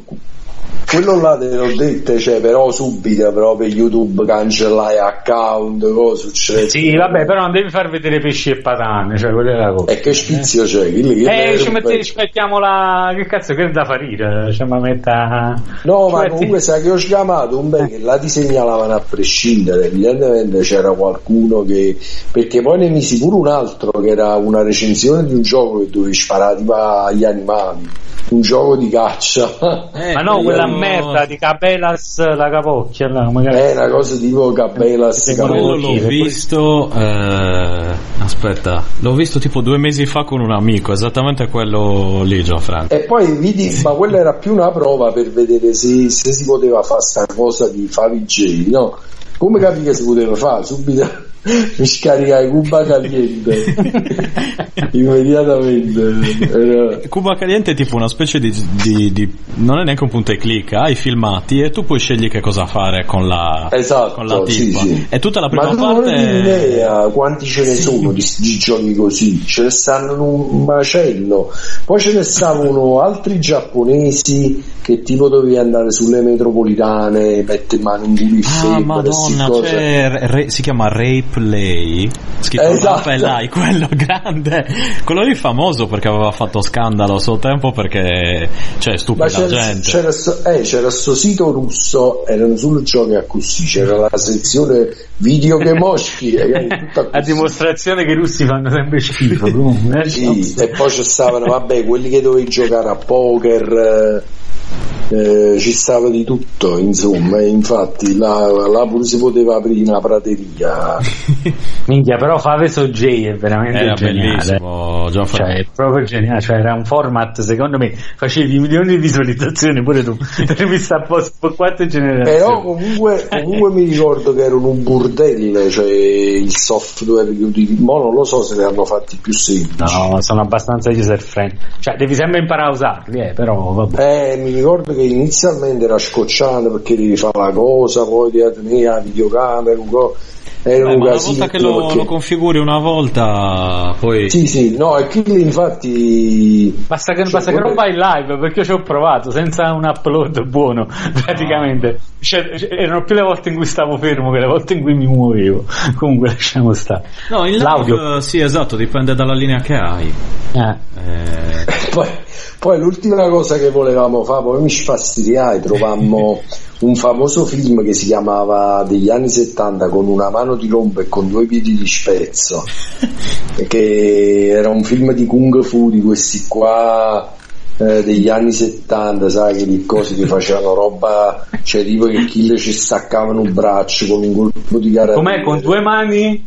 Con una mano ti rompo e con due piedi ti spezzo. Eh, però io l'avevo trovato originale in uh, mandarino, proprio in cinese mandarino in alta definizione e avevo trovato i sottotitoli e volevo fare una cosa, cioè ci volevo cambiare i sottotitoli. No, l'ha fatto un mio, ami- eh, un mio amico con uh, la Mu e viene stupendo, cioè è bello perché non è che lo doppi, perché se lo vuoi doppiare è un casino, però se invece ci cambi i sottotitoli è, è più bello. Sì. Perché... però vedi, vedi Gianfranco, è una cosa fatta tipo acuto, non ci vuole un cazzo che programmi moderni, eh? Pure con un Vegas lo fai in tempo reale, premi, registri, doppi e vai. E come con una mano ti rompi, con due ti spezzo, film completo italiano. Eh, ma praticamente lo dovresti trovare, se lo vuoi vedere bene in buona definizione lo devi cercare tipo in inglese, che si chiama One Armed Boxer. Però, però questo è proprio, è proprio la cafoneria pura. Cioè, vabbè, ma è troppo bello. Cioè, no, da, dopo me lo vedo tra i video piaciuti. No, questi sono i film più belli. Secondo me, un film di karate più bello che hanno mai fatto, perché stanno, stanno tutti gli elementi, hai capito? C'è la sfida, la cosa, chi che, se, chi che abbusca e non ce la scia, allora va a chiamare la peggio gente di merda di tutta l'Asia e manda a chiamare dieci quindici persone e ognuno sì. sai ha una, una specie di superpotere, cioè, però sai non sono proprio quei superpoteri tipo come fanno i film Mortal Kombat, cioè nel senso che sai uno è il più forte del Tibet, un altro è, è il capo dei tutti merdi, è su maestro giapponese cattivissimo però. Mm-hmm. E questo era bello da doppiare, cioè questo qua noi infatti volevamo cambiare i sottotitoli e metterci sai dei sottotitoli, però non mi ricordo perché non riuscivo a sta cosa. Ma guarda, cioè, trovai, eh, se trovi trovai il file S R T però non mi ricordo che cazzo succedeva, per cui hai capito poi quando lo andavi a rimettere non... non era sincronizzato forse. No, no, non lo leggeva, non, non... Ah, non lo leggeva proprio. Guarda, devi forse provare con uh, Visual Subsync si chiama, dove gli puoi mettere il, il ti mette il video a destra e il testo sotto e cambi tutto velocissimamente, ti fa lui il, il file, eccetera eccetera, e sai anche che è in, in sincro. eh. Si chiama eh, V S S Visual Subsync ed è gra- Visual Subsync ed è gratuito. Sì. Forse perché non mi ricordo che cazzo era successo, per cui non riuscivo, eh, insomma ebbi un problema, perché sennò prima ci avevamo doppiato tutte cose, cioè, così, perché era bello che quelli perché era bello, cioè era un, un film che si prestava, si prestava molto come ad essere doppiato, capito? Cioè ci potevi mettere belle cose. Guarda che alla fine comunque è, cioè, hai, hai anche un po' di, di seguito, diciamo, quindi. No, ma noi lo volevamo fare per sfizio e per Giulio, che era amico mio di, capito? Ma io lo giuro. È vero, io, io la domanda da un milione di dollari, chi è Biscuttone? Biscuttone è un'amica nostra. E perché si chiama Biscuttone? Fa la... perché praticamente che Biscuttone fa l'avvocato, no? Allora quando l'ho conosciuta scoprì che Biscuttone è la classica tipa che se arriva quello a casa che vende, che dicevo, di eh, apparecchi elettrodomestici oppure l'installazione di Sky, mm-hmm. la riesce a biscuttare. Uno, che stai combinando sotto, ci sei eh, serbi cambuio, no? sto sto sto carmeliando lo schmitto bisbante, se sentite sto carmeliando, eh. Ma allora come ci organizziamo? Allora, ah, ecco, bravi, ecco, che abbiamo passato un'ora e mezza a dire cagate e non c'è cosa che dovevamo fare. Potevi registrare una puntata, eh? Sì, effettivamente. Se, sca- guarda. se scaricate l'iPad e te inizi di luce migliorerà wifi. Hai la, la parete dietro all'ombra nera attorno a, del, tuo, del tuo contorno per le radiazioni, esatto. Come i Sims, esatto. Sì, sì. Allora eh, quindi io pensavo mercoledì, quindi do... o domani, sì, il quattordici eh, ventuno e trenta, se vi va bene. Ehi. Siete? Mm-hmm. Ok, eh, qui su Skype non so adesso chi c'è, perché gli ho detto ragazzi allora Eh, c'è, c'è, c'è Umberto di coso di, di Chronicle, di Chronicofonismo, c'è Gianfranco Marziano, dovete essere un po' preparati, ok? Cioè, no. Quindi adesso vediamo, gli ho detto, però ragazzi dovete, cioè, sapete che ma, eh sì lo so che è quello di, di Senza Pesce, giusto, eh, sì, ecco, ecco qua, gli ho detto vabbè allora ragazzi se è così ti registro io da solo, guarda. Quindi ad- adesso vediamo un pochettino, perché sono, sono tutti abbastanza seri, diciamo, eh, sì. Però no, non voglio che finisca neanche troppo in svacco, cioè sì. Se finisce in svacco voglio che finisca in svacco perché, sono, perché l'ho fatto io, mettiamola così. A eh, che ora ci dobbiamo sentire? ventuno e trenta qui su Skype direttamente, tanto per qualunque cosa poi mi misco, vabbè puoi scrivere Umberto oppure su Facebook, non ah. ce l'hai più immagino, giusto? No no, no, no. Vabbè mi collego direttamente a Skype, tanto non cioè, se ci sono problemi lo dico Umberto che tanto mi ha su Facebook, eh, Google Plus, eccetera eccetera e... ah vabbè, insomma eh, no, facciamo una, però cerchiamo di fare una bella puntata, sì, nel senso, sì sì no allora io fresca, pensavo di fare così, fresca, divertente, però anche con contenuti, allora diciamo. Io pensavo di fare così, eh, sc- scegliamo abbiamo nominato un sacco di roba, cioè questa era sì, infatti, questa eh... vedi no allora allora allora no adesso vedo un pochettino, perché io nel mentre l'ho lasciato registrare, però ho registrato venti minuti, poi adesso mi risento per vedere se c'è, se è registrato bene il programma, mm-hmm. eh, ma sì. Appunto era solo, solo una prova, prova. Sì. E... stavo dicendo allora eh, possiamo fare o prima parliamo del gioco, cioè facciamo un'introduzione un po' seria magari e, e parliamo anche un po' magari di, del vostro rapporto con Lovecraft, eh, di tutti e due, eh, certo, insomma come la cosa, e poi magari dopo andiamo su i videogiochi del passato eh, ed eventuali, okay. E lì a ruota libera, cioè il cazzo che viene fuori va bene, eh? Cioè facciamo sì, magari ma tu vedo parte che qua seria, poi svacco The Morning Sun Vanquish the Horrible Night, eh, quella è ah, bravo bravo Castlevania due eh, Simon's Quest. Simon's Quest un gioco di merda comunque. Beh, però sì, ma io quella fase. Però io ce l'avevo, cioè, a parte che stavo rifacendo la, la canzone, perché a me mi fa morire. La stavo rifacendo. No, a me piace casino Wicked Child di, di Castlevania, di, della colonna sonora. C- cercatevi Wicked Child che ha le... Vabbè, qual è? Canticchia, canticchia. Eh, aspetta, non mi viene da casa, aspetta, eh. eh. Me la faccio sentire direttamente, perché se la canto io viene un po'... La devo conoscere.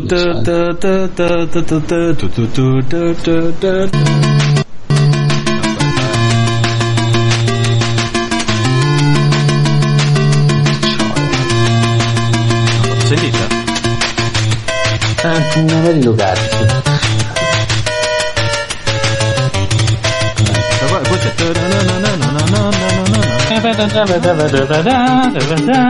Bellissimo. Quella stavo registrando. Stavo facendo quattro. Ok, questo qua ricorda la metal.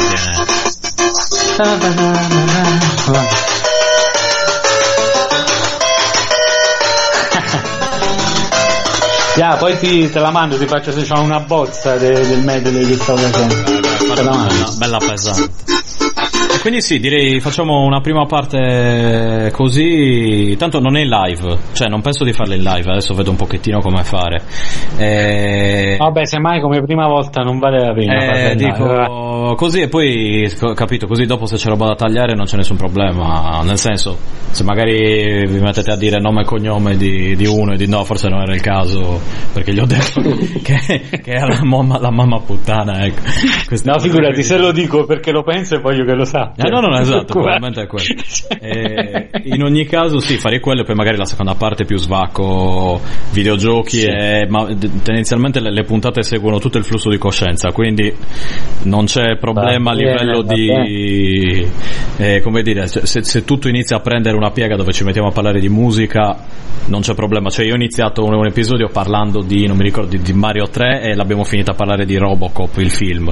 Quindi non, cioè, non è che ci sia, si, si tratta un po' di, di tutto. L'immaginario, diciamo, è quello tendenzialmente un po' nostalgico, una cosa Vabbè. simpatica per famiglie, comunioni, battesimi, cresime, ecco, mm. solita cosa. eh, a livello... Padre Eterno ringrazia Dio, esatto. Che il Padre Eterno ci abbia in gloria. E, e quindi appunto nessun limite di argomenti e espressione, quindi non, non preoccupatevi. Quindi c'è il parental control. Sì, no no no, no il... tanto siamo indifferiti. No no, ma in ogni caso è, il podcast è flaggato, l'ho flaggato io come explicit, quindi ah, okay. In ogni caso non c'è nessun problema. Però sarebbe bello mettere i beep, sai, a un no, certo punto. Beep, beep, beep, beep, beep. Cioè, che cose continuo, eh, lo, lo metto continuo allora. No no, se qualcuno viene a rompermi le palle perché ci sono bestemmie o insulti, lo mando a cagare, non c'è nessun problema. Quindi non esiste, ma nessuno è mai venuto a lamentarsi tendenzialmente, quindi oh, no, poi dipende nei, dipende nei canali. Primo, no, sono il primo che ha bestemmiato durante l'episodio, quindi no, non c'è, non c'è nessun problema. No, vabbè, io tendenzialmente se posso evito, cioè nel senso bah. che non è, non è necessario. No, esatto, esatto, cioè, però ecco, tipo se mi cade una cosa mentre sto registrando, eh, vabbè, può succedere, esatto. Può succedere. Vabbè, ma tanto io bestemmi, quella all'improvvisa bestemmiere in dialetto, quindi non, non sarebbe per... Sì, vabbè, ma è, appunto, cosa c'entra? Tu bestemmiere in dialetto, io lo capisco. Vabbè, sì. Cioè, penso l'unico rischio nove e trenta è che in classe va a dormire. Sì, si può venire la prima botta di sonno dai capo. Ti sento un pollicione che scoppia. Ma devo iniziare tipo, da... quando ripre- tipo quando riprendemmo il fratello di Carmelo, sai, la gigantesco, un bel, che si addormentò e praticamente ci stava Sgrufolone che era il fratello di due metri che dormiva, e ci mettemmo il microfono sotto al naso e mm-hmm. registrammo tipo di tre minuti di Sgrufolone che dormiva. E poi sai che abbiamo fatto? Abbiamo fatto proprio il pezzo che si chiama Sgrufolone e, e ci sa che fatto da tre minuti del fratello di Carmela che russa, e sotto ci stanno quei carillon ti, ti, ti, ma non lo so se ci sta su, su internet. ci dovrebbe essere forse sgruffolone. Si sgruffolone.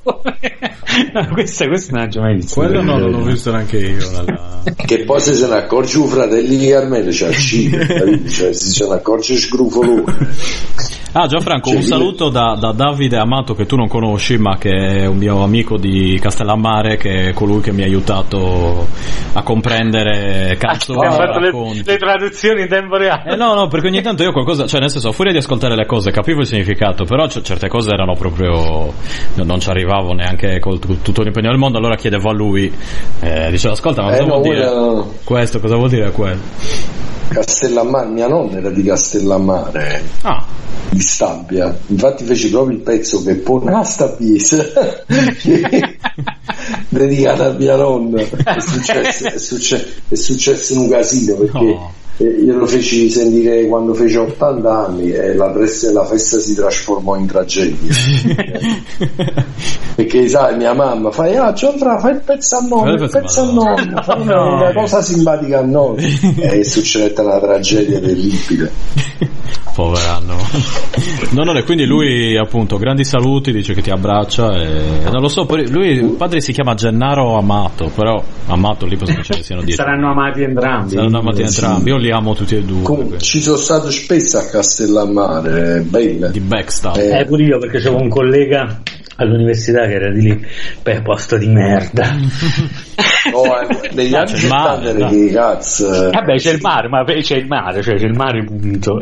Poi venivano i, i famosi biscotti di Castellammare. E eh, quelli sono buoni. No, no, eh, cosa, beh, ma... ho sentito da Gennaro Dauri i taralli di Castellammare del, taralli. Di no, eh, ma che le tenevano due tipi, c'erano i taralli e poi c'erano dei biscotti lunghi a sigaro, dei biscottoni a sigaro, il biscottone di Castellammare, quello là si chiamava. E praticamente questi qua erano buonissimi e dice che mia nonna mi raccontava che la formula originale era andata persa perché l'inventore di questi biscotti era uno letrusissimo, cioè l'etruso sai che significa? È un ladro? No, no, no. Invidioso, no, tipo bastardo. Eh, no. Ma ah. è, più, è peggio, cioè, per farti capire la cosa dell'intruso, no? Sai chi è l'intruso? C'era una barzelletta che spiegava chi è l'intruso. Che sai, in Sudafrica, ai tempi dell'apartheid, stanno due negri che trovano una lampada tipo quelle cose di Aladino, mm. no? Astrofina ne esce un genio da là dentro, fa grazie, grazie, mi avete liberato, mi avete liberato, vi concedo un desiderio per uno, qualsiasi cosa. Allora sai, dice il primo, dice io voglio diventare bianco, e capite? E chi le sai lo fa diventare bello bianco, ah, no? sì, sì, sì. E fa l'altro, fa l'altro negro, e tu invece che vuoi? Fallo tornare Pronto. negro. Questo è il ma è tipo uno stronzo, cioè È, è, è, è invidioso il è quale preferisce anche, okay. eh, eh, no, eh. preferisce anche infliggersi un danno purché, ah, purché tu ne abbia okay. un piccolo danno, okay. eh beh, è, quello che, è quello che ti dice appena compri una cosa potevo fartela avere a metà prezzo, eh, esatto. Oppure capite uno che cazzo che si va a comprare una cosa che costa parecchio, che fa schifo, perché per poi dirti accattatela pure tu. E a rompere Cioè, ok, per fare più, più, più danni possibile, ok. Sì, pensi che, qua, c'era un mio amico, che, la, pe- pensi che c'era un mio amico che era quello che ha teorizzato la l'intrusaggine, mm. teneva una concessionaria auto. Mm. Quando arrivava una macchina particolarmente buona e venivano i clienti e se la volevano comprare, lui non gliela vendeva, diceva che era finita, cioè rinunciando al guadagno, hai capito? Cioè, pur di non sì, pur di non vedere qualcuno felice. Cioè, ecco. E comunque praticamente il suo vecchio in punto di morte non volle dare la formula ai figli perché capita, disse che i suoi biscotti nessuno più avrebbe dovuto farli così. Madonna. Vabbè, ma non si, no, no, non si può neanche fare ingegneria inversa sui biscotti, purtroppo. Che no, è inverse engineering non è difficile. Sui dovresti scioglierli in una soluzione. Sì, poi. Ma io perciò, capite, fanno i puttanate. Però comunque, a parte, no, ma a parte gli scherzi, comunque Castellammare era un bel posto, ma poi la camorra lì c'è proprio. Ah, faccio un cazzo.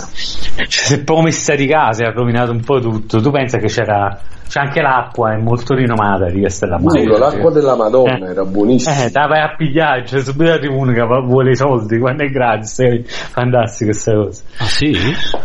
Sì, sì, sì. Eh, vabbè, ma io ti parlo Castellammare, fine anni sessanta, inizi anni settanta. Ah, boh, erano altri periodi in cui anche la criminalità organizzata aveva un atteggiamento diverso, diciamo. No, il Larop, quando arrivò praticamente l'eroina, là non si è capito il chiuno cazzo, cioè diciamo settantanove ottanta. Poi comunque, guarda una cosa. Voglio, scusate, io vi devo lasciare perché devo rispondere alla telefonata. Vai, vai, vai. Oh, Gianfranco, va a mezza mercoledì. Va a mezza mercoledì. Perfetto. Ciao, ah, ciao, grazie. Ciao, ciao, ciao. Ho tanto sonno. Dormi. Adesso dormo. Allora, io aspetta, devo... ok.